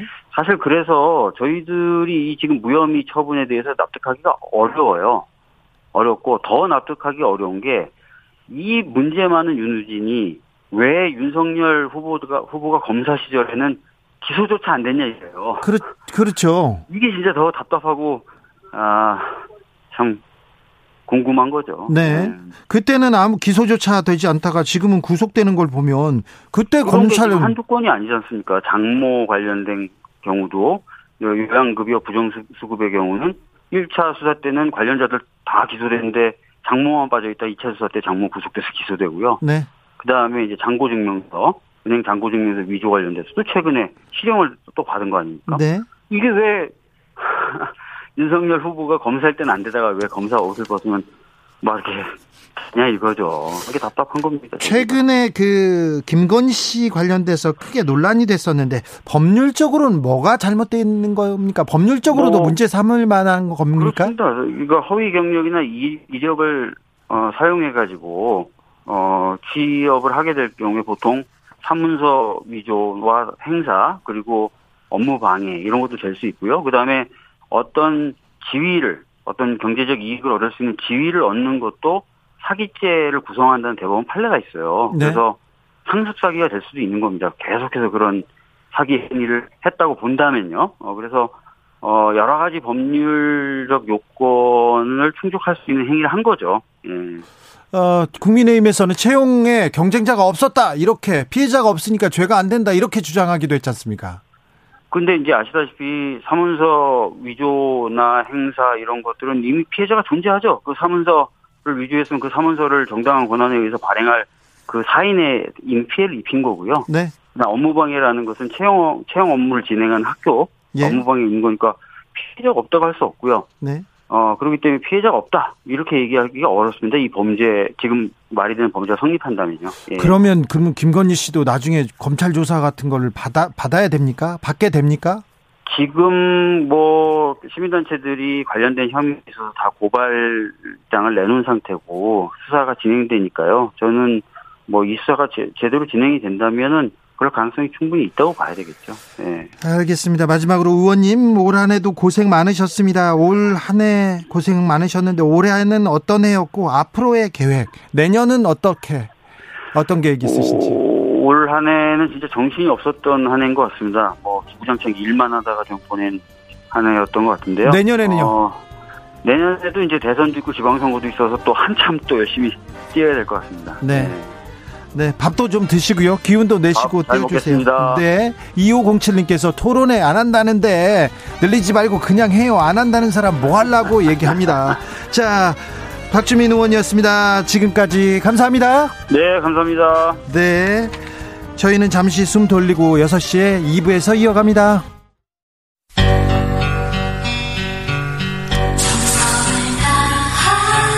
정성을 다하는 국민의 방송 KBS 주진우 라이브 그냥 그렇다고요. 주진우 라이브 2부 시작했습니다. 지역에 따라 2부부터 들으시는 분들 계시죠? 지금 막 라디오 트신 분들 모두 어서 오십시오. 잘 오셨습니다. 못 들은 1부는 방송 끝나고 유튜브에서 주진우 라이브 검색하시면 들으실 수 있습니다. 그리고 내일은 드디어 주진우 라이브 송년 특집 공개 방송 Live Live Love가 방송됩니다. 잊지 마시고요. 내일 5시 5분에 올해 마지막 날을 함께 해 주십시오. 선물, 저희가 준비한 선물 같은 그런 시간이기도 합니다. 라디오 정보센터 다녀오겠습니다. 정한나 씨.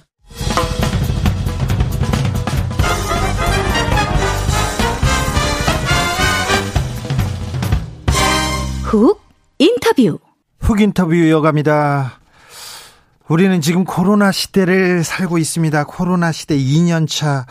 올해 안에 끝나기를 기대했지만 여전히 진행 중입니다. 2022년 내년에는 코로나와 좀 이별할 수 있을까요?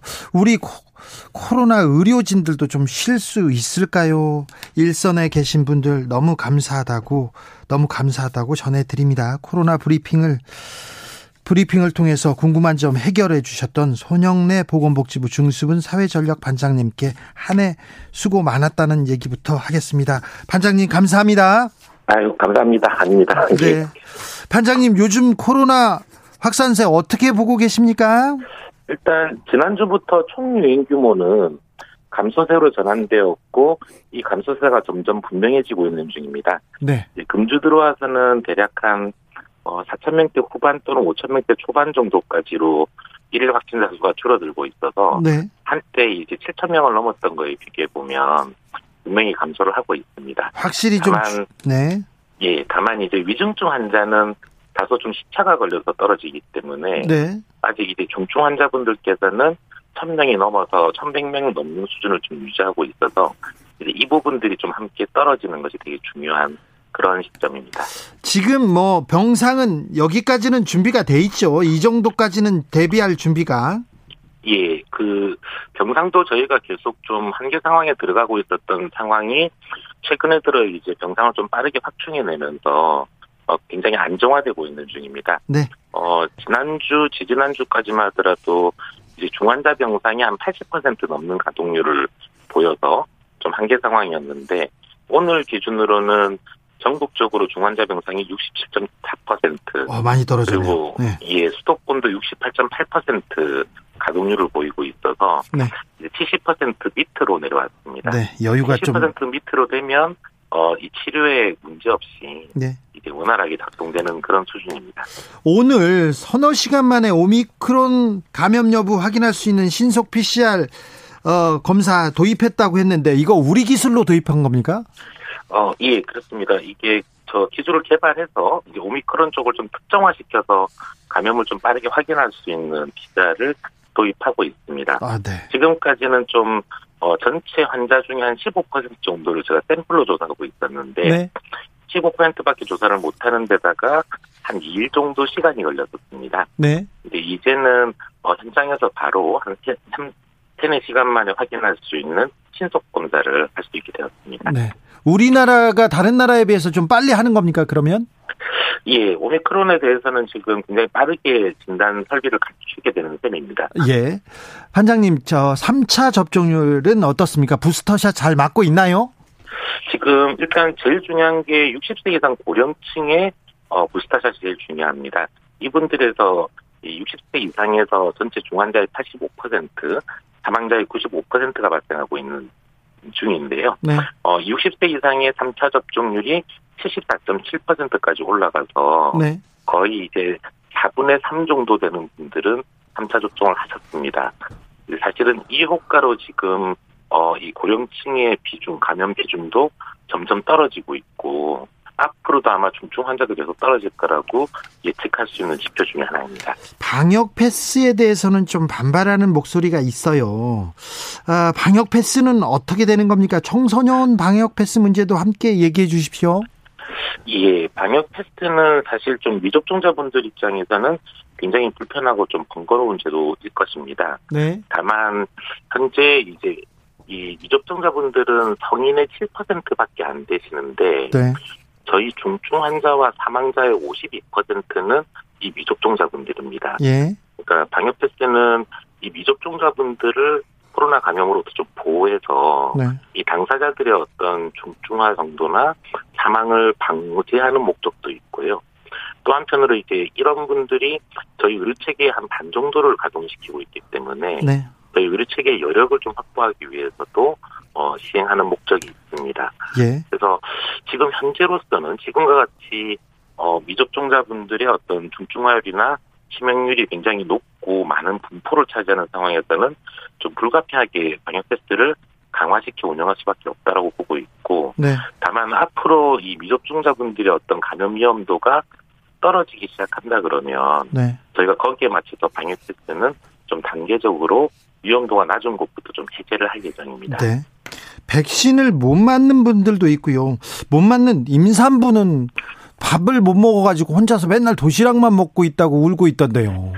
그게 이제 저희가 원래 그 의학적 사유로 접종을 못 하시는 분들은 어 그 의사 선생님한테 그런 증명서를 뗄 수 있도록 해놨고 예. 그게 있으면 방역 테스트와 똑같은 효력을 가집니다. 아, 그래요? 예, 다만 이제 임산부의 경우에는 어 보통은 기저질환을 보유하신 임산부들이 접종을 안 하고 계시는데 네. 이제 이 부분들은 사실 저희는 기저질환을 가진 임산부가 코로나에 감염했을 경우 치명률이 워낙 올라가기 때문에 좀 반드시 접종을 해주십다라고 요청을 하는 분들이기도 합니다. 아, 예. 알겠습니다. 그래서 그런 분들은 좀 아마 산부인과 쪽에서 좀 상의를 해보셔서 어 지금이라도 이, 이 코로나19에 감염됐을 때 위험이 본인도 그렇고 태아한테도 되게 위험하기 때문에 접종을 한번 좀 생각해 보셨으면 하고 좀 말씀드리겠습니다. 내일 사회적 거리두기 새로 발표되는데요. 거리두기 연장 쪽에 무게가 실리는 것 같습니다. 좀 알려주세요. 일단 여러 가지 지금 의견들을 수렴해서 논의를 하고 있는 중입니다. 아무래도 어, 방역적 측면에서는 현재 위중증 환자가 좀 떨어지지 않는 측면들, 그래서 조금 더 여기서 확실하게 총 유행 규모를 감소시키면서 중증 환자까지 좀 줄여야 될 필요성들이 있고, 반면에 이제 사회경제적으로 볼 때는 거리두기 때문에 많은 서민경제에 어려움이 생기고 있기 때문에 이 부분들에 대한 고려가 돼야 된다는 의견들도 함께 상존하고 있습니다. 이제 일상회복 지원위원회를 비롯해서 다양한 의견들을 수렴해서 최종적으로 좀 논의를 하고 있고 네. 이 논의 결과는 저희가 내일 어, 공식적으로 좀 발표해드리도록 하겠습니다. 예. 어, 반장님, 어, 권준욱 부부부장님께서 저희와 인터뷰하면서 가족들 못 봐서 아쉽다고 하고, 어, 아버님 산소에 한 번도 못 가봐서 너무, 어, 비통하다는 얘기를 하셨는데, 올 한해 고생 마- 많으셨습니다. 이게 아닙니다. 이건 이제 국민들께서 더 많이 어려움을 겪으셔서 금년에는 내년에는 좀 더좀 좋은 한 해가 되기를 저희도 간절히 바라고 네. 있습니다. 가족들한테 미처 전하지 못한 말 있으면 좀 이 자리를 빌어서 한마디. 아, 어머니를 좀 못 뵌 지가 되게 오래돼서 저희가 네. 저도 이게 이게 뭔가 틈 만 나면 좀 가고 싶은데 뭔가 고비가 계속 생겨서 얼마나 못 네, 보셨어요? 지금 아마 한 6개월 정도 된것 같은데 네. 예 아무튼 좀 이렇게 가족분들에게는 항상 감사드리고 있습니다. 네, 저희들이 죄송하고 감사하게 생각합니다. 자, 2021년 저물어 갑니다. 올 한 해, 올 한 해, 어, 방역에 힘쓰신 의료진들, 그리고 의료진들한테 감사함을 제가 대신 전하고요. 국민들한테는 우리 반장님이 한 말씀 해 주십시오. 예. 지금 사실 거리두기를 계속 하게 돼서 많은 국민들께서 불편하셔서 어, 상당히 좀 송구스럽고 이게 죄송하게 생각하고 있습니다. 다만 어, 이런 국민들께서 많이 도와주신 덕분에 어, 드디어 좀 확산세가 감소세로 전환됐고 이제 조금만 지나면 이 중증 환자도 많이 줄어들 거고 정부도 최선을 다해서 지금 병상을 확충하고 있어서 의료 체계도 지금 안정화되는 단계입니다. 아마 이 단기간의 위기는 조만간에 극복할 수 있을 거라고 보고 있고 조금만 더 힘을 내서 국민들께서 불편함을 참고 지금까지 해주신 것처럼 좀 도와주시면 대단히 감사하겠습니다. 유미나님께서 반장님, 손반장님 같은 분의 노고에 저희가 안전할 수 있었습니다. 정말 감사합니다. 이렇게 의견 주셨어요. 예, 감사합니다. 네. 반장님 올 한해 고생하셨습니다. 내년에도 좀잘 예. 부탁드리겠습니다. 감사합니다. 예, 고맙습니다. 손영래 보건복지부 사회전략 반장이었습니다. 코로나 장기화 많은 분들의 헌신, 희생이 필요했습니다. 선별진료소에서 생활치료센터에서 요양병원에서 응급실에서 재택치료자를 관리해 주시는 분들까지 모두 각자 자신의 자리에서 애 많이 쓰셨습니다. 여러분께서 여러분이 있어서 아, 저희가 코로나를 함께 이겨낼 수 있었던 것 같습니다. 작년 초에 코로나가 처음에 터졌을 때 대구에 확진자가 확 늘었지 않습니까? 그때 제일 먼저 달려가서 의료 봉사에 나섰던 분이 있습니다. 지금도 손이 부족하다면 어디든 먼저 달려가는 분이 있습니다. 당신이 나의 백신입니다. 김동은 계명대 동산병원 이비인후과 교수 나와 계시죠? 안녕하세요. 아, 네, 안녕하세요. 네. 선생님 고생 많으셨어요. 아유, 저는 별로 한 일이 없습니다. 아, 그렇습니까? 아, 네네. 세상이 아프면 의사도 아파야 한다. 이렇게 얘기했던 선생님 말씀이 제가 가, 가슴에 많이 났습니다. 많이 남습니다. 올 한 해 좀 소회가 있다면 말씀해 주십시오. 네, 올해 연말이면 좀 마스크를 벗고 이렇게 환하게 서로 웃을 줄 알았는데 좀 안타까운 마음입니다. 그런데 네. 어, 정말 고생한 의료진, 때는 부끄럽지만 그리고 많이 부족했지만 코로나로 아파하는 어, 시민들과 어, 함께 아파하려고 어, 조금은 애썼던 한 해였다고 생각이 됩니다. 네. 의료진들 참 고생 많으셨어요. 많이 지치셨을 것 같은데 걱정입니다. 아, 예, 실제로, 어, 현장에 의사와 간호사 선생님들이 많이 어, 지쳐 있는 것이 사실입니다. 특히 음. 어, 간호사 선생님들은 어, 24시간 환자 곁에서 네. 어, 환자분들 자세를 바꿔주시고 어, 침상에 시트도 어, 이렇게 바꿔주시고 어, 식사 못하시는 분들도 식사도 하게 해드리고 이러다 보니까 어, 정말 힘든 과정이 있습니다. 그런데 네. 뭐 2년 전에 비해서 지금 간호 현장이 크게 나아지지 않았다고 이렇게 보시는 간호사 선생님들도 네. 많이 있습니다. 이렇게 어 저희는 참 고맙다고 하지만 간호사들의 간호사 선생님들의 헌신이 있어야만 유지되는 네. 어 방역은 이미 좀 정상이 아니라고 생각이 되거든요. 그래서 네. 우리 사회가 이 간호사 선생님들의 노동에 대해서 제대로 평가하고 네. 합당하게 처우 개선을 어 빨리 해야 간호사 선생님들이 지쳐서 병원을 그렇죠. 떠나시는 거를 좀 막을 수 있을 거라고 생각이 됩니다. 네. 언제까지나 의료 의료진들의 희생과 헌신만을 바라고 있을 수만 없지 않습니까? 그래서 좀, 아, 좀 공공의료도 조금 개혁하고 조금 준비하고 그래야 되는데 좀 나아졌습니까? 아, 예, 나름, 어, 정부에서도, 예, 많은 애를 쓰고 계시고요. 어, 그 다음 병상 확보를 위해서도, 어, 많은 노력을 하고 있습니다. 그런데 사실 이 병상을 많이 확보하더라도 의료 인력이 없으면 이렇게 아픈 환자분들을 제대로 치료하기가 힘들거든요. 음. 그런데 지금 어, 그동안 정말 어려운 여건에서 큰 역할을 해오신 공공병원에 있는 선생님들, 직원분들이 거의 녹초가 된 상태입니다. 그래서 어, 많은 시설과 인력을 갖춘 우리 대형 상급 종합병원이 더 큰 역할을 해주셔야지 국민의 생명을 살릴 수 있다고 생각됩니다. 지금도 중환자를 많이 보시고 큰 역할을 하고 계시지만 네. 국민들의 성원으로 사실 그렇게 대형 상급 종합병원들이 지금처럼 성장했으니까 지금 코로나로 많은 국민들이 고통받고 있는 이때에 환자들을 위해서 더 적극적으로 나서 주실 거라고 기대하고 있습니다. 네. 자, 코로나 겪으면서, 아, 좀 안타까웠던 부분이 있습니까? 이거는 좀 잘했어야 되는데, 이거는 좀 고쳐야 되는데. 어, 네, 지금, 어, 확진되었다가 회복되셔서 이렇게 외래 진료를 오시는 분들이 있습니다. 그런데 예.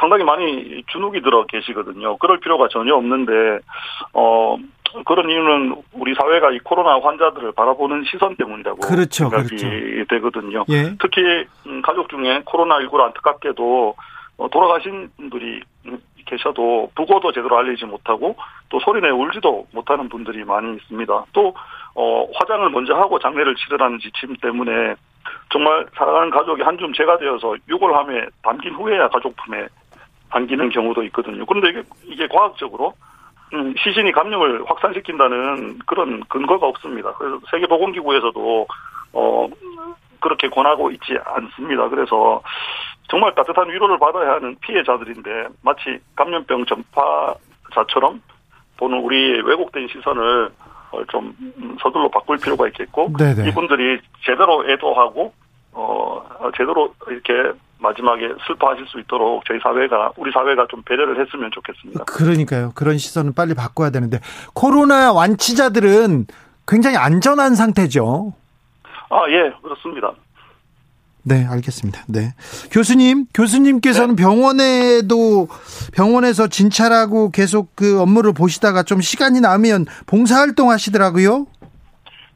아, 네, 뭐 별로 하는 하는 일 없습니다. 하는 일 없는데 요즘은 어 미등록 이주 노동자분들 어, 예방 접종하는 데 가서 어, 네. 접종을 좀 도와드리고 있고 네. 또 이렇게 어 미등록 이주 노동자분들 자녀들은 어 있지만 없는 아이들이라고 얘기하는데 어 뭐, 그동안 필수 접종 같은 것 홍역이나 이런 백신을 어, 보건소에서 받을 수 있었습니다. 그런데 어, 보건소 선생님들도 너무나 힘들다 보니까 지금 그런 업무를 할 여력이 못 되시거든요. 네. 그래서 좀 그때 꼭 맞아야 되는 접종을 못 하고 있어서 어, 뜻 있는 분들이 좀 모여서 저희들이 그 그런 미등록 이주 노동자, 노동자분들의 자녀들이 꼭 필요한 필수 접종을 할 수 있도록 네. 좀 도와드리고 있습니다. 아, 그렇군요.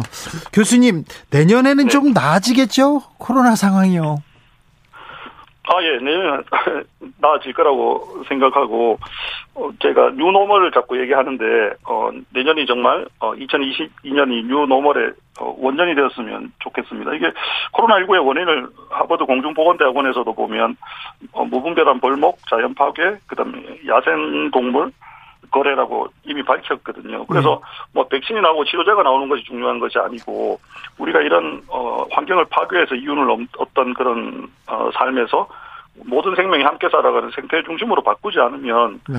어, 또 다른 더 무서운 인수공통 감염병이 나타날 수 있으니까 어 우리가 새로운 진정한 뉴노멀을 어, 내년부터 제대로 시작했으면 좋겠다고 생각합니다. 그런 고민 시작해야 됩니다. 아직 벌써 늦었어요. 계속 해야 됩니다.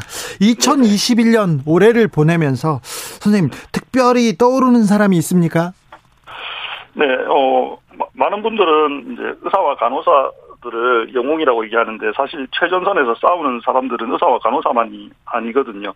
어, 의료 폐기물을 수거하는 노동자분들, 어, 병원 미화 노동자분들, 어, 보일러실 전기실에서 정말 땀을 흘리는 분들 이렇게 보이지 않는 곳에서 그림자 노동을 해주신 분들이 안 계셨다면 저희 의료진들이 마음 놓고 환자 치료에 전념할 수 없었을 겁니다. 대부분 최저시급을 받으시고 비- 비정규직 노동자시고 제가 이분들 쉬는 곳에 가보면 어, 저희 의료진이 쉬는 공간에 비해서 너무나 좀 아, 좋지 못하고 예. 어, 방호 장비도 저희에 비해서 정말 부실한 장비를 받으시고도 정말 구슬땀을 흘려 주셨습니다. 이런 네. 분들이야말로 진정한 코로나 영웅이라고 생각되고 올해를 보내면서 가장 떠오르는 분들입니다. 아, 그렇습니까? 6635님께서 대구 눈 와요 얘기합니다. 눈 온다고 합니다. 아, 예, 5시 오기로 했는데 어, 지금 오는 모양. 아, 그렇습니까? 안 왔습니다. 예. 아, 아, 그 5시에는 오기로, 아, 네, 그렇습니다. 약속하셨군요, 선생님하고. 네. 예. 어, 따뜻한 마음을 가지신 우리 김동훈 선생님, 올해 안에 고생 많으셨습니다. 따뜻한 연말 보내시기 바랍니다. 마지막으로 국민들께 한 말씀 부탁드릴게요. 어, 지난 크리스마스 이브에 저기 생활치료센터에 이렇게 선물 박스가 도착했는데 예쁜 목도리하고 따뜻한 수면 양말하고 어, 예쁜 루돌프 인형 모양의 핫팩이었거든요. 예. 보니까 산타 할아버지가 보내신 것이 아니고 전국에서 뜻을 모은 분들이 직접 만들어서 보내주셔서 우리 간호사 선생님들 그 그것을 받고 정말 기뻐했거든요. 그래서 정말 이처럼 코로나19 최전선의 의료진에게 그동안 격려와 응원을 보내주신 국민들께 정말 감사드립니다. 그리고 뭐 혐오와 차별, 낙인과 미워하는 마음이 아니라 서로 염려하고 이렇게 연대하는 따뜻한 마음, 마음으로 우리가 하나가 된다면 머지않아서 코로나19를 네. 극복할 수 있으리라고 생각합니다. 감사합니다. 선생님, 네. 인터뷰 준비하느라고, 하느라고 3박 4일 동안 날, 날밤을 새우셨다면서요? 어, 네. 너무, 너무 말씀이 따뜻해가지고 제가, 네. 어, 감사하고요. 고생 많으셨는데 또 고생해 주십시오. 네, 감사합니다. 아, 3280님, 어우, 의사 선생님, 너무 감사합니다. 그림자 노동 살펴주셔서 감사합니다. 정정자님, 우리 모두 힘내세요. 코로나 이겨내자고요. 모두 수고하셨습니다. 지금까지 김동은 개명대 동산병원 이비인후과 교수 말씀 들었습니다. 정치 피로, 사건 사고로 인한 피로, 고달픈 일상에서 오는 피로. 오늘 시사하셨습니까? 경험해 보세요. 들은 날과 안 들은 날의 차이. 여러분의 피로를 날려줄 저녁 한 끼 시사. 추진우 라이브.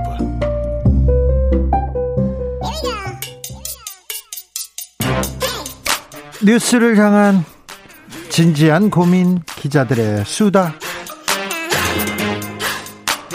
라이브 기자실을 찾은 오늘의 기자는 발로 뛰는 기자입니다. 한결의 김민아 기자 어서 오세요. 네, 안녕하세요. 네, 8311님 여기는 전주인데요. 5시에 눈 오기로 했는데 아직 안 옵니다. 눈 소식이 있으니 퇴근길 조심하시기 바랍니다. 대구에는 눈이 지금 온다고 하는데 지금 윤석열 후보가 대구 갔습니까? 네, 맞습니다. 오늘까지 이제 대구 일정이 있고 네. 충청도로 이동해서 내일 마지막으로 충청 일정까지 하고 서울로 돌아오게 되거든요. 대구에 가서 박심, 박근혜 대통령 쪽에 이렇게 많은 신호를 보내는 것 같더라고요. 맞습니다. 좀 제 예상을 크게 웃도는 굉장히 환영하는 그런 메시지를 많이 내는데요. 그래요? 박근혜 전 대통령 사면에 대해서 크게 환영하는 입장이고 조금 더 일찍 나오셨어야 한다는 입장이다. 크게 환영하는 입장이다. 네. 네 네. 사실은 그 이 이번 주 초에 그 방송기자협회 토론회에서는 뵐 생각은 아직은 없다라고 그때 말을 했었는데 네. 오늘 또 대구에서는 뭐 건강이 회복되시면 찾아뵙고 싶다 이렇게 조금 입장을 더 열어놓는 그런 발언을 했습니다. 아, 대구에 가니까 또 그런 마음이 생기셨군요. 그럴 것 같고요. 또 네. 이명박 전 대통령 관련해서도 빨리 석방이 돼야 된다라고 하면서 좀 적극적인 지지층들이 TK 지역에 많은데 그분들의 입맛에 맞는 그런 발언들을 많이 오늘 한 것으로 사실 검사 보입니다. 윤석열은 박근혜 이명박 전 대통령을 감옥에 보내신 분이기도 하잖아요. 그게 어떻게 보면 아킬레스 건처럼 여겨졌었는데 오늘 이번에 TK에 가서는 나는 그런 사람이 절대 아니다라고 이제 부각을 시키려고 한 것 같아 보였어요. 그 네. 아킬레스 건이라뇨. 그 네. 검사 윤석열은 그 수사로 네. 자기가 자기가 그저 아, 그러니까 당내에서 네, 그 자리에 올라섰는데 조금 지금 당내에서 네. 지금 입장은 조금 음 묘합니다. 대구에서 발언 수가 꽤 높더라고요. 좀 거칠기도 했어요. 네, 맞습니다.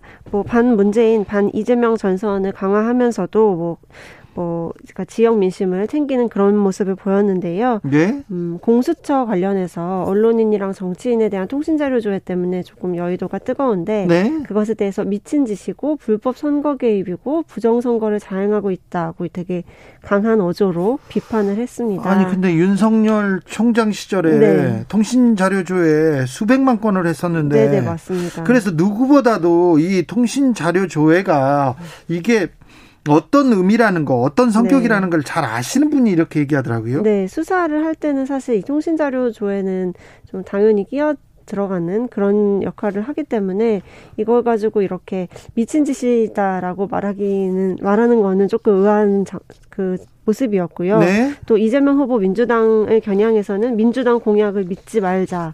뭐 민주당 공약은 매일 바뀌기 때문에 없다.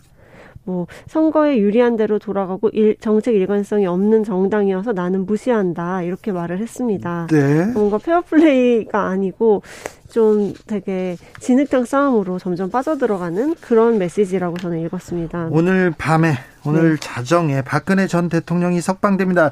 어, 박근혜 석방은 어떤 영향을 미칠지 어, 굉장히 관심사이기도 합니다. 네, 맞습니다. 진짜 이거는 이 그 보수 정당을 다 어떻게 어떤 발걸음으로 이끌지 좀 저도 궁금하게 지켜보고 있는 그 장면 중에 하나인데요. 오늘 그 윤석열 네. 후보가 이거 마냥 이렇게 네네. 어, 반길 일만은 아닐 거라는 생각도 돼요. 왜 그러냐면 또 친박 의원들이나 친박 정치인들이 그렇죠. 지금 윤석열 후보를 공격하고 있지 않습니까? 네, 맞습니다. 또 이제 오늘 나온 보도에 보면은 옥중 서신이 공개가 됐어요. 예. 박전 대통령이 그 옥중에서 그 지지자들이랑 나눈 편지 내용이 있는데 네, 네. 거기에서도 뭐 윤석열 전, 그 당시 총장에 대해서는 그렇게 좋은 평가를 하진 않았기 때문에 이런 모든 것들이 윤석열 대선 후보한테는 되게 지금 리스키한 그런 장면들이 연출되고 있는 모습인 것 같아요. 박근혜 예, 박근혜 전 대통령이 어떤 얘기를 할지, 어떤 네. 행보를 보일지, 뭐 어떤 얘기가 나오고 어떤 행보를 보여도 맞습니다. 정치적으로 읽히기 때문에 네. 어, 대선에 큰 변수가 될 건 같습니다. 네, 당연히 치, 그럴 것 같습니다. 7939님께서 김민아 기자님 올 한해 대단히 수고 많으셨습니다. 아, 네. 어, 전주에는 왜 결석했어요? 네, 지난주에는 주진우 라이브 공개 방송이 있었습니다. 네. 그래가지고, 네, 그래, 못 왔습니다. 하지만, 어, 김민아 기자는 올해도 내년에도 주진우 라이브를 잘 지켜주실 겁니다. 네. 이준석 대표는 어떻게 됐어요, 지금? 아, 이것도 내일 어떻게 될지가 되게 관건인 것 같아요. 이준석 대표가 선대위에 돌아오고 싶어 하는 것처럼 계속 던지기도 했죠. 윤 측에서 요구하면, 뭐, 전화를 한 번도 건 적이 없다. 막 이렇게 얘기하면서 네네, 그런 맞습니다. 의도를 보이기는 했었잖아요. 맞습니다. 그리고 사실 저도 이준석 대표가 돌아오지 않을까라고 60% 정도는 예상을 하고 있는데요. 네. 또 이제 본인은 나는 절대 돌아갈 마음이 없다라고 오늘 말은 또한 번 말을 네. 했습니다. 또 그랬어요. 네, 그 사실 이 말이 계속 말하면은 오히려 정말 더 오고 싶어서 하는 네. 말처럼 여겨지기도 하잖아요. 어떨 네. 때는요. 예. 이제 거듭 뭐 이준석 대책을 뭐 선, 그러니까 선거 대책을 논하는 게 아니라 이준석 대책을 논하는 거 아니, 아니 냐 좀 죄송스럽다라고 말은 하면서도 돌아가진 않겠다라고 하니까 사실 당내 의원들이나 당직자나 주요 분들은 조금 답답해하는 그런 상황인 거죠. 초선 의원들하고 토론 왜 취소됐습니까? 아 그게 이제 그 울산 회동 때부터 이준석 대표 그리고 당내 의원들의 가교가 되는 역할 또 윤석열 후보랑 가교가 되는 역할을 이제 김기현 원내대표가 해왔는데 네. 김기현 원내대표가 나서서 그 초선 그 총회에서 더 시끄러운 얘기가 나오면은 우리한테 안 좋다라고 좀 만류를 그렇죠. 한 것이죠. 거기서 오히려 더 폭발할 수 있기 때문에 그렇죠. 거기서 사실 뭐 내려놔라 당 대표직 내려놔라 이런 말까지 오갈 수 있었기 때문에 그럼 정말 큰 일이잖아요. 예? 그러니까 이제 원내대표 입장에서는 그걸 무마를 시켰는데 네. 이제 당장 내일 김종인 위원장과 이준석 대표가 만남이 예정이 돼 있습니다. 네. 여기서 김종인 위원장이 좀 리더십을 발휘해서 준석 이준석 대표 같이 가자라고 좀 뭔가 더 강하게 푸시를 하면 들어오게 되지도 않을까 이런 생각도 드는데 지난번엔 근데 네네. 김종인 위원장이 이준석 네. 대표가 밥을 먹고 나서 아, 정신이 한번 뱉었는데 돌아오기 어려울 것이다. 돌아오지 않는다 이렇게 얘기를 해서 네, 이준석 네, 대표가 돌아갈 길이 좀 사실은 막막해진 것도 있잖아요. 네, 그래서 좀 상상력을 발휘해서 그 자리 아니고 다른 자리로 돌아오면 어떨까 이런 상상을 하는 그 국민의힘 내부 분들이 조금 있는 것 같아요. 아, 선대위 말고 다른 자리를 만들어서? 네네네. 새로운 것들을 만들어서 이준석 대표가 어쨌든 본인이 원하는 활동을 보장을 해주면 돌아오게 되지 않을까. 요거죠. 이준석 대표는 본인이 원하는 활동이 나와 이준석과 윤석열이 투톱으로 손잡고 다니는 거 티셔츠 빨간 옷 입고 다니는 거 이걸 네. 주장했잖아요. 그거죠. 이제 그거 플러스 이제 2030 지지율이 이준석 대표에게 달려 있다고 본인은 굉장히 믿고 있기 때문에 그 지지율을 끌어올릴 수 있는 어떤 그런 역할을 맡기면은 돌아오게 되지 않을까 이런 예상들이 조금씩 나오고 있습니다. 자, 윤석열 후보의 지지율은 지금 계속 가라앉는 형상입니다. 그렇죠. 그런데 안철수 후보는요? 네. 안철수 후보가 좀 엉덩이가 들썩거리는 것 같은데. 네, 사실 10%대를 넘으면은 이게 정말 커집니다. 안철수 후보가 지금은 뭐 이렇게 허경영 후보랑 뭐 경쟁한다 이런 비아냥을 좀 듣고 있지만 네. 10%대를 넘어서면은 그 여든 야든 모든 후, 두 후보 양강 두 후보에게 굉장히 존재감이 확 커지면서 네. 어디로 데려가야 되나 이렇게 많이 얘기가 나올 것 하나 더 윤석열 교체로는 국민의힘 주변에서는 어떻습니까? 아 그거는 계속 나옵니까? 그러니까 일부에서는 지금이라도 늦지 않았다라는 얘기가 나오고는 있으나 현실 가능성은 이제는 조금 없어지고 있는 거 아닌가 이런 생각이 듭니다. 친박 조원진 전 의원은 네. 무슨 소리냐 홍준표가 있다 얘기하던데요. 홍준표 의원 뭐 싫지 않은 기분이. 네, 홍준표 의원도 또 소소하게 본인 목소리를 계속 내고는 계시죠. 아, 그래서 아, 그렇습니까? 네, 뭔가 기대를 하고 계실 수는 있겠지만 아직은 뭐 후보까지 교체할 정도의 그런 상황은 만들어지지 않은 것 같아요. 오이륙님께서 코로나 최전선에서 애쓰시는 분들이 국민들에 대해서 따뜻한 말씀을 해주셔서 퇴근 운전길 눈물 참느라 고생했습니다. 음. 너무 고맙습니다. 덕분에 우리가 안전합니다. 너무 감사합니다. 네. 올 한해 고생 많았습니다. 기자들의 수다 한결의 김민아 기자였습니다. 감사합니다. 네, 감사합니다. 교통정보센터 다녀오겠습니다. 임초희 씨.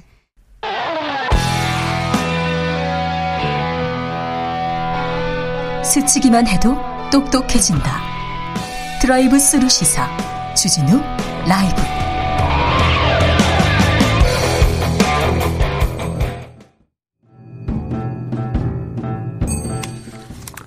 태초에 철학이 있었다. 하늘과 땅 사이 쏟아지는 궁금증, 세상의 모든 질문 이제 철학으로 풀어보겠습니다. 철학 어렵다고요? 일단 맛이라도 봅시다. 철학의 맛. 정치 철학자 경희대 학술연구 교수 김만고 박사 오셨습니다. 예, 안녕하십니까? 양지열 변호사님 어서 오세요. 네, 안녕하세요. 네, 철학의 맛 오늘 올해의 마지막 시간입니다. 두 분에게 2021년은 어떤 해였습니까, 박사님? 뭐 이렇게 저한 뭐 이게 저한테는 약간 2021년을 말해보라 그러면 엉망진창이라는 엉망진창 말로 표현해 보고 싶은데 아, 철학자의 다른 직원은 참 네. 예. 그래서 더 궁금합니다. 네, 아니 뭐 엉망진창이라는 게 그 이게 원래 그게 뭐 순수 우리말처럼 들리지만 이게 이게 그 억억에 그물망자 써가지고 또 그리고 그다음 그다음에 홍역 진짜 종기창자 쓰잖아요. 어. 그래서 이게 수없이 얽힌 그물 그물처럼 이제 마마 자국이나 종기 자국 뭐 이렇게 부스럼이 번져 있는 상태가 엉망진창인데 네. 약간 올해 한 해가 약간 그런 느낌이었어요. 저한테는 이제 뭐.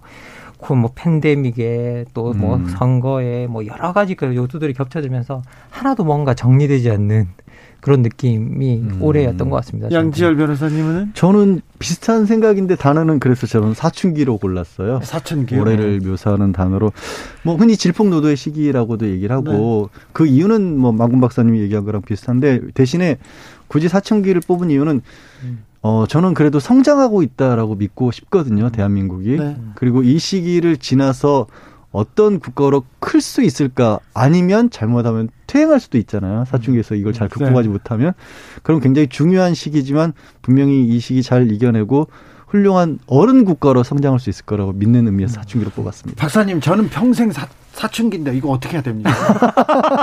질풍도래 뭐, 17살에서 네. 정신 연령이 멈췄어요. 아, 저도 철이 없는 거라고 하면 저도 만만치 않기 때문에 네. 할 말은 없습니다.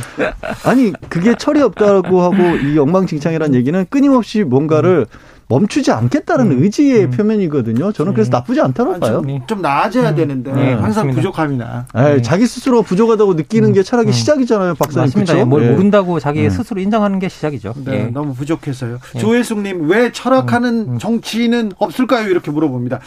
우리 정치인들의 철학 너무 좀 빈곤한 것 같아요. 아, 뭐, 저 정치 철학의 빈곤 이야기가 나올 때마다 너무 마, 그 많은 이야기를 해 주시는데요. 근데 뭐 사실 뭐 정치 철학자라고 해서 저희들이 뭘 대단한 걸 아는 건 아니지만 그래도 사실 우리가 그 정치라는 것들을 해갈 때 뭔가 원칙이라는 것들 있잖아요. 넘지 말아야 될 금도 같은 것들이 있고 저는 그런 것들만 잘 지켜주셔도 뭐 정치 정치 철학 뭐 이런 거 필요 없고 네. 그런 것만 잘 지켜주셔도 훌륭하다라고 말씀드리고 싶습니다. 네. 네.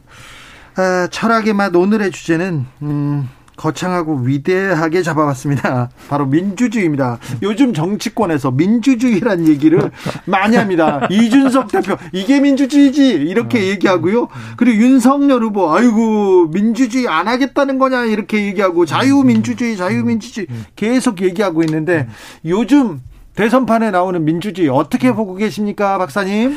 글쎄 뭐 이렇게 그 우리 정치에서 쓰이는 민주주의란 용어는 뭐 용법은 저한테는 나한테 유리한 게 민주주의야.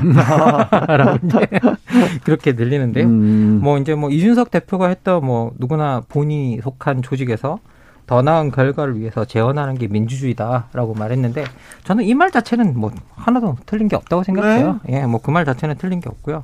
뭐 자유주의를 근간으로 하는 민주주의라면 누구나 그 내부의 조직에서 이견을 낼 수 있어야 되고 다른 말을 할 수 있어야 되고 하는데 문제는 뭐냐라고 하면 그 이제 어쨌든 이견을 내는 방식이나 그리고 뭐 그런 것들도 어느 정도는 절차가 있어야 되고 형식에 맞아야 되는 부분이 있는데 그런 것들이 얼마나 잘 지켜지고 있는가 그런 것들은 한번 또 생각해 볼 필요는 있는 것 같습니다. 의견을 내는 것에서만 그친다면 민주주의라고 보기가 어렵고요. 저는 이제 의견을 내서 수렴해서 그걸 결과를 도출하는 과정까지가 민주주의로 가야 될 것 같아요. 그런데 이제 국민들이 느끼기에 왜 대한민국에서 민주주의란 말이 새삼스러울 것인가 그리고 왜 정치인들이 철학이 없는가처럼 비춰지는 건 의견을 내는 목소리는 굉장히 많이 들리지만 그걸 수렴해내는 것이 좀처럼 보기가 어렵다라는 겁니다. 네. 그러니까 아까 이준석 대표의 말을 인용을 하자면 본인이 속한 주식에서 더 나은 결과를 위한 제언을 하는 거라고 그랬잖아요. 음. 결과가 없어요. 제언만 보인다라는 거죠. 네. 그래서 이 망건 박사님이 말한 것처럼 왜 이렇게 저 사람들은 각자 떠들기만 하는 거야? 이게 민주주의가 아니잖아. 음. 요즘 흔히 하는 말로 오징어 게임에서 유행어 만든 거 있죠. 이러다 다 죽어. 이렇게 돼 보이거든요. 네. 그래서 그런 의미에서 국민들이 느끼기에는 정치인들이 자꾸 민주주의는 얘기하는데 민주주의가 뭐지? 라는 궁금증이 떠오르는 것 같습니다. 민주주의란 나무는 피를 먹고 자란다 그런 예, 이 말도 있습니다. 그런데요. 민주주의가 원래 시끄럽고 이렇게 복잡하고 지난한 과정 속에서 있는 게 맞습니까? 뭐 저는 민주주의가 늘 시끄럽다라고 생각합니다. 그리고 뭐 그 근본적으로 모든 권리가 없는 사람들은 권리 내가 나도 권리가 있다라고 이야기를 해야 되기 때문에 어, 민주주의 자체가 시끄럽고 혼란스러운 거는 뭐 저는 문제가 없다고 생각하는데요. 그런데 그 민주주의가 시끄럽고 혼란스럽게만 하고 제도적으로 정비되는 게 없고 제도적으로 해결되는 게 없는 게 가장 결정적인 문제인 거죠. 그래서 근본적으로는 모든 민주주의 시스템이 대표자 시스템을 따로 갖추는 이유는 뭐냐라고 하면 그렇게 여러 가지 다양한 목소리가 있다면 그것을 추려내고 그것을 어떤 제도적 장에서 경쟁을 시켜서 우리가 뭐 성문화를 시키든 어떻게 해서든 어떤 뭐 명백하게 어떤 해결책을 하- 어떤 제도적으로 만들어서 사람들한테 주고 사람들한테 그걸 스탠다드로 쓸 수 있게 만들어줘야 되는데 이제 그 과정 자체가 없는 거죠. 우리가 식물 국회니 동물 국회니 했을 때 결국은 그런 것들이 제도를 만들어내는 과정이 없고 제도적으로 사회적 갈등을 해결해내는 과정이 부재하다는 거거든요. 그래서 저는 사람들이 갈등하고 있고 화해하고 뭐, 그뭐 갈등하고 있고 긴장 관계 있다는 건 아무런 문제가 없는데 그것들을 풀어내는 그러니까 아까 이제 우리 또 어디 그양 변호사님께서 말씀하셨지만 그걸 결국은 결과적으로 해결한다는 건 제도적으로 해결한다는 뜻인데 그런 과정이 너무 부족하다. 그런 그런 것들이 너무 결여돼 있다. 너무 그쪽에서의 능력이 어떻게 보면 지금 우리한테 가장 부족한 부분이 아닌가라는 생각이 듭니다. 그, 어, 저는 이제 최근에 있었던 가장 우리가 당연히 겪었던 큰 일로서 어, 박근혜 탄핵 그 과정에서 촛불을 들었던 일을 그, 그 기억할 수밖에 없거든요. 이제 광화문 광장에 여러 번 나갔었어요. 그때 7, 80%의 국민들이 같은 목소리를 내지만 또 광화문 광장에 가보신 분들은 아시겠지만 그 안에서 굉장히 작은 그룹들이 많았었거든요. 그렇죠. 음, 맞아요. 굉장히 여러 가지 목소리들이 있는데 그런데 묘하게도 한 방향으로 흘렀었거든요. 그러면 저는 그때 이미 걱정을 좀 했었어요. 야, 이게 이렇게 큰 흐름이 있어서 지금은 한 방향으로 가지만 한번 이 흐름이 있어서 성장을 하고 난 뒤에는 또 각자가 목소리를 내면 이걸 어떻게 담아낼 수 있을까. 그렇죠. 그 걱정을 했었는데 아까 말씀드린 것처럼 올해는 그게 가장 심했던 해였던 것 같고요. 그런 의미에서 그러니까 망건 쌤이 말한 것처럼 제도적으로 결론을 이끌어내는 장치에서 제가 필요한 건 지금 이제 수용하는 마음들도 필요할 것 같다라는 생각이 듭니다. 받아들이는 부분들 맡겼으면. 근데 맡겼으면 수용은 국민들에게만 필요한 것도 아니고 정치인들도 이런 부분은 사실은 필요하거든요. 정치가 기본적으로 권력을 얻기 위한 과정 자체를 정치로 부르기도 하지만 주어진 권력과 함께하는 것도 정치인 거거든요. 그 수용이 부족했던 한 해가 아닌가 싶어요. 3116님께서 국민의 뜻을 팔아서 성공한 정치꾼이 되는 것이 대다수의 정치인들의 정치 철학입니다. 이렇게 지적하셨고요. 황운기호님께서는 내 마음대로 하는 거를 민주주의라고 하는 것 같습니다. 우리 정치인들은 그렇게 해서 얘기하는지도 모르는데요. 북한에서 민주주의란 얘기를 역설적으로 많이 쓰지 않습니까? 조선 인민 뭐 민주주의 인만- 민주주의 인민공화국. 인민공화국 얘기도 하면서 그렇게 독재자들이 민주주의를 또 들고 나오는 것도 좀 아, 역설적인데요. 우리 민주주의가 민주주의가 잘 작동하기 위해서는 어떤 것들이 필요합니까? 뭐 민주주의가 작동하기 위해서 여- 뭐 어떤 것이 필요하냐고 물어보신다면 맥락에 따라 사실은 다 다를 수 있다라는 생각이 드는데 오늘 저희들이 했던 맥락이나 저희 그 국가의 맥락을 들여다본다면 저는 들어주는 능력이 없는 것 같아요. 경청하는 능력. 네.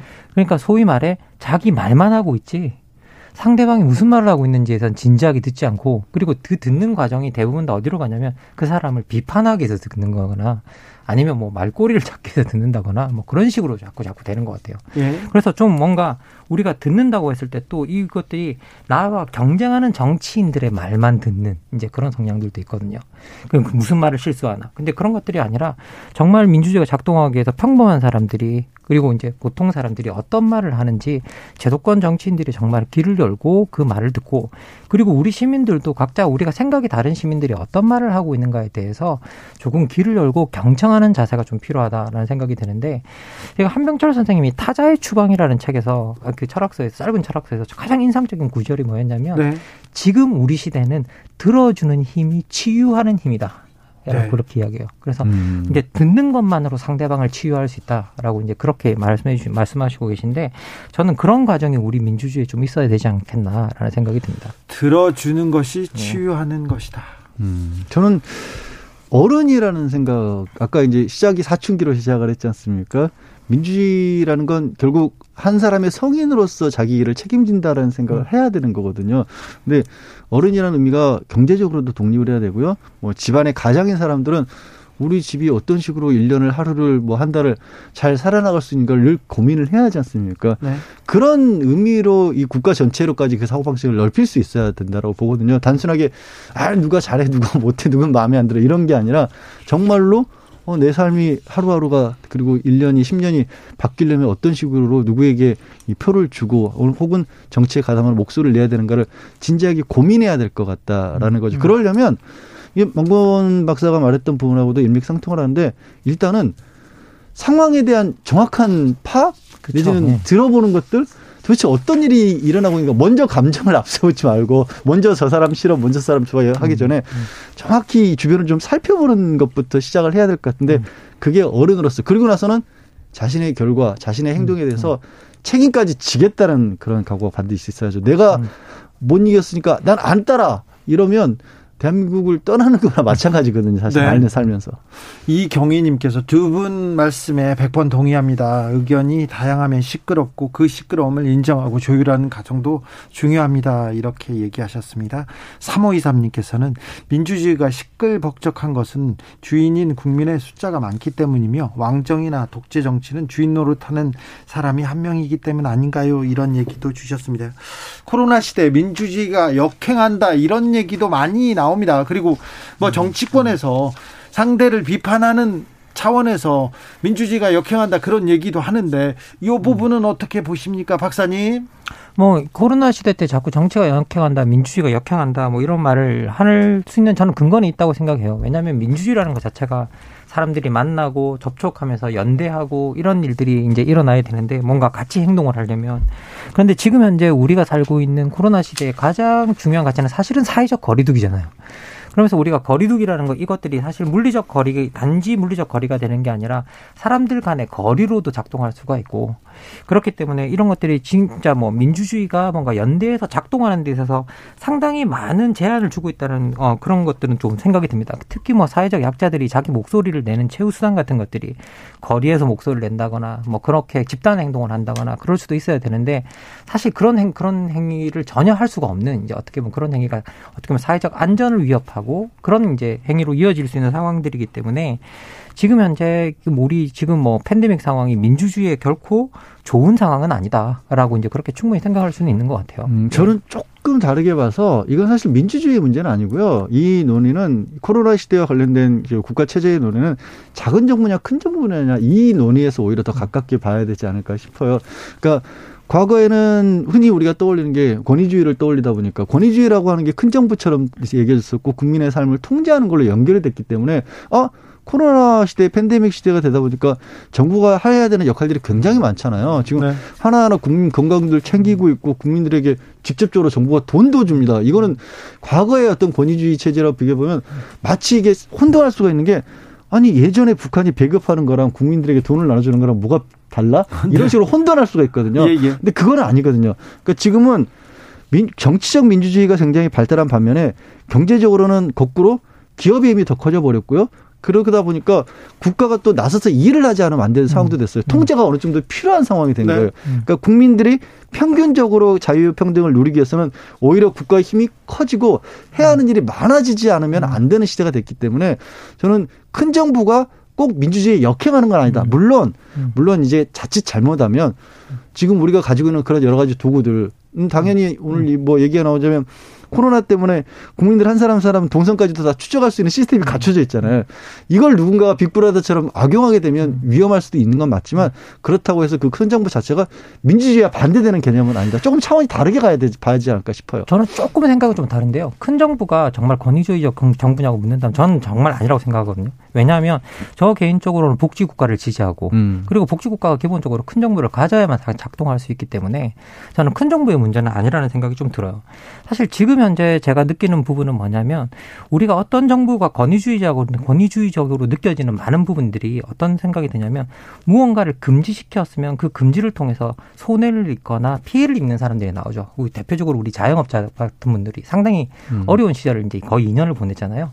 근데 그 2년을 보내는 동안에 우리가 어떤 얼마나 신속하게 그, 그 그분들을 위한 보상 같은 것들이 이루어졌는가 우리가 그런 것들을 좀 들여다봐야 되는 것 같아요.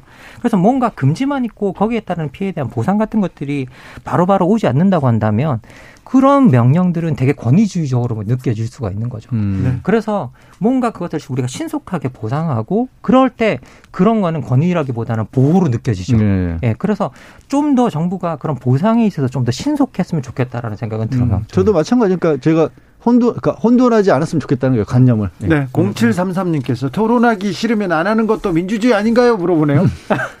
그건 아닌 것 같습니다.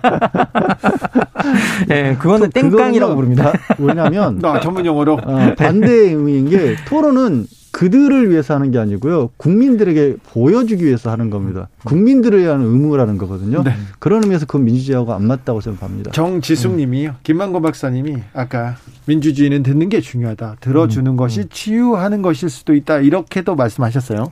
근데요, 회사에서 정치 성향 얘기 안 하고 매일 들어줬더니요. 팀장이 자기 말에 동의하는 줄 알고 매일매일 얘기합니다. 매일매일 스트레스입니다. 이거 민주주의입니까? 팀장님이 뭔가 잘못하시고 계시네요. 팀장님이 안 듣는 거죠. 네, 이거. 팀장님이 안 듣는 팀장님이, 거죠. 팀장님 도 들어야 되는 예. 거예요. 서로 들어야 되는 팀장님도 거죠. 들어야 서로. 되는데. 네. 예. 근데 윗사람이 음. 좀 윗사람이 이렇게 높은 사람이 음. 이건 말이야. 어? 어? 그러면서 얘기 막 하는 사람들 있잖아요. 아닙니다. 제가 말하는 이 듣는다라는 건 힘이 약한 사람들이 들으라는 게 아니죠. 그렇죠. 오히려 권력을 거꾸로, 가지고 거꾸로. 있는 사람들이 그렇죠. 들어야죠. 네. 예. 높은 사람들이 들어야 예. 돼요. 부장님이 들으셔야 됩니다. 예. 이 지금 맨날 명령 하달만 예. 하고 예. 이거는 민주주의하고는 예. 좀 네, 반대 반대 개념이죠. 황운규님께서 저 저때 고등학교에 철학이라는 과목이 있었는데 그때는 입시에 도움 안 되는 과목이라고 반대 많았는데 지금 생각해 보면 정말 좋은 학교였어요 이렇게 얘기합니다. 최근에 그 갑자기 입시 얘기를 하자면 네. 너무 성적 평가 위주의 공부들만을 할 수밖에 없게끔 만들어지다 보니까 네. 철학이니 역사니 하는 것들이 마치 불필요한 과목처럼 취급을 받고 있거든요. 네. 그리고 아, 학생들 입장에서도 그거에 들은 시간이 아까워져 버리는 거예요. 예. 저이 교육 과정 정말 심각하게 문제 그렇죠. 있다고 우리 봐요. 교육, 음. 우리 아이들한테 이런 교육 제도를 물려주는 거 굉장히 어른들로서 부끄럽고 이거 반성해야 됩니다. 다 고쳐줘야 돼요. 네. 사실 뭐 저는 철학이 우리가 질문을 만들고 답하는 거에 기초라고 생각을 들어요. 그러니까 우리가 어떠한 방식으로건 질문을 만들 때 답을 할 때 어느 정도 논리성과 합리성을 갖춰야 되고 그리고 때로는 철학이 저는 논리성과 합리성을 넘어 서 사람들의 감정에도 호소할 줄 알아야 되고 이제 그러면서 이제 옛날에는 철학에 일종의 수사까지 다 들어가 있었잖아요.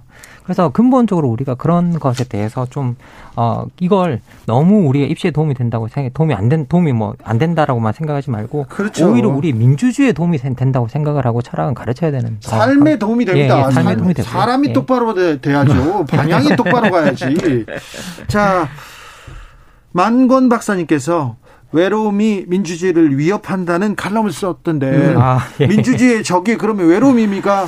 아, 뭐 이게 원래 이제 그 외로움이라는 말에 말을 우리가 여러 가지로 정의할 수 있겠지만 이 사람이 외롭다라는 것의 가장 근본적인 본질은 나를 도와줄 사람이 없다라는 거- 그 뜻이거든요. 내가 나를 도와줄 사람이 없다. 네. 그런데 이 나를 다 도와줄 사람이 없는 사회가 다수가 될 때 연대가 핵심적인 역할을 하는 이 민주주의는 필연적으로 위협에 놓일 수밖에 없어요. 예. 그런데 지금 현재 우리 통계를 보면 통계가 참 안 좋게 나오고 있습니다. 통계가 이제 뭐 우리가 2018년에 조사한 뭐 이렇게 그 우리나라에도 외로움부 장관이 필요할까라고 해서 이제 한국 리서치에서 자료를 조사한 걸 보면 우리나라에서 제일 외로운 세대가 지금 20대들로 나오고 있어요. 20대들은 10명 중에 거의 4명이 음. 나를 도와줄 사람이 없다라고 답하고 있어요. 그래서 이제 상 그리고 이 수치를 들여다보면 우리나라는 희한하게도 우리는 외로운 외로운 세대가 나이 든 세대가 외로울 거라 생각하잖아요. 근데 그 통계를 들여다보면 60대 이상이 제일 안 외로워요. 그 통계는 점점 젊어질수록 외로운 아. 그래요? 예. 그래서 이게 그 외로움 통계를 이렇게 들여다보면 그래서 저는 60대 이상에 너무 뭐 표본이 작았나고 들어보니까 60대 이상의 표본이 또 제일 많아요. 어, 그래요? 예. 그래서 그것도 아닌 것 같아요. 그래서 이게 들여다보니까 점, 점점 이제 우리 젊은이들이 그리고 우리 젊은 세대일수록 자꾸 자기를 도와줄 사람이 없고 고립되어 있다고 생각하는 성향이 분명히 있는 것 같아요. 알겠습니다. 철학의 맛 오늘의 마침표는 올해의 결정적인 한마디로 찍어보겠습니다. 양 변호사님. 어려운 거 먼저. 네. 애정의 반대는 무관심입니다. 네. 네. 관심을 가지고 들여다보지 않으면 이게 오히려 버리는 것보다 못하다, 싫어하는 것보다 못하다, 무관심에서 미움도 나온다고 저는 봅니다. 네. 박사님. 예, 뭐 청취자 여러분, 올해도 우리 민주주의를 위해서 수고하셨습니다. 여러분이 우리 민주주의의 백신입니다. 아, 그래요? 국민이 뭐 예, 맞습니다. 국민이 예, 주인이죠. 예. 주인공이고요.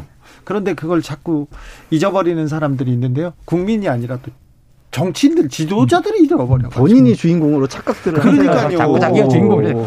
아이고, 그러니까요. 네. 자, 올, 올해도 감사합니다. 김만곤 박사님, 양절 변호사님, 새해 복 많이 받으세요. 네, 새해 복 많이 받으십시오. 새해 복 많이 받으십시오. 나령님께서 와 너무 유익해요. 정치인들 부르지 말고 전문가들 불러주세요. 송여사님 90년대 학번인 저는 철학을 말하면 고리타분하고 무조건 어려운 거라는 인식이 있었어요. 근데 이 시간 매우 가깝고 재미있습니다. 이렇게 얘기했습니다. 감사합니다. 레미 제라블의 OST 중 Do You Hear the People Sing 들으면서 전 여기서 인사드리겠습니다. 오늘 돌발 퀴즈의 정답은 브렉시트였습니다. 내일 오후 5시 5분에는 주진우 라이브 송년 특집 공개 방송 Live Live Love로 돌아오겠습니다. 올해 마지막 방송 여러분과 함께하고 싶습니다. 모두 함께해 주십시오. 지금까지 주진우였습니다.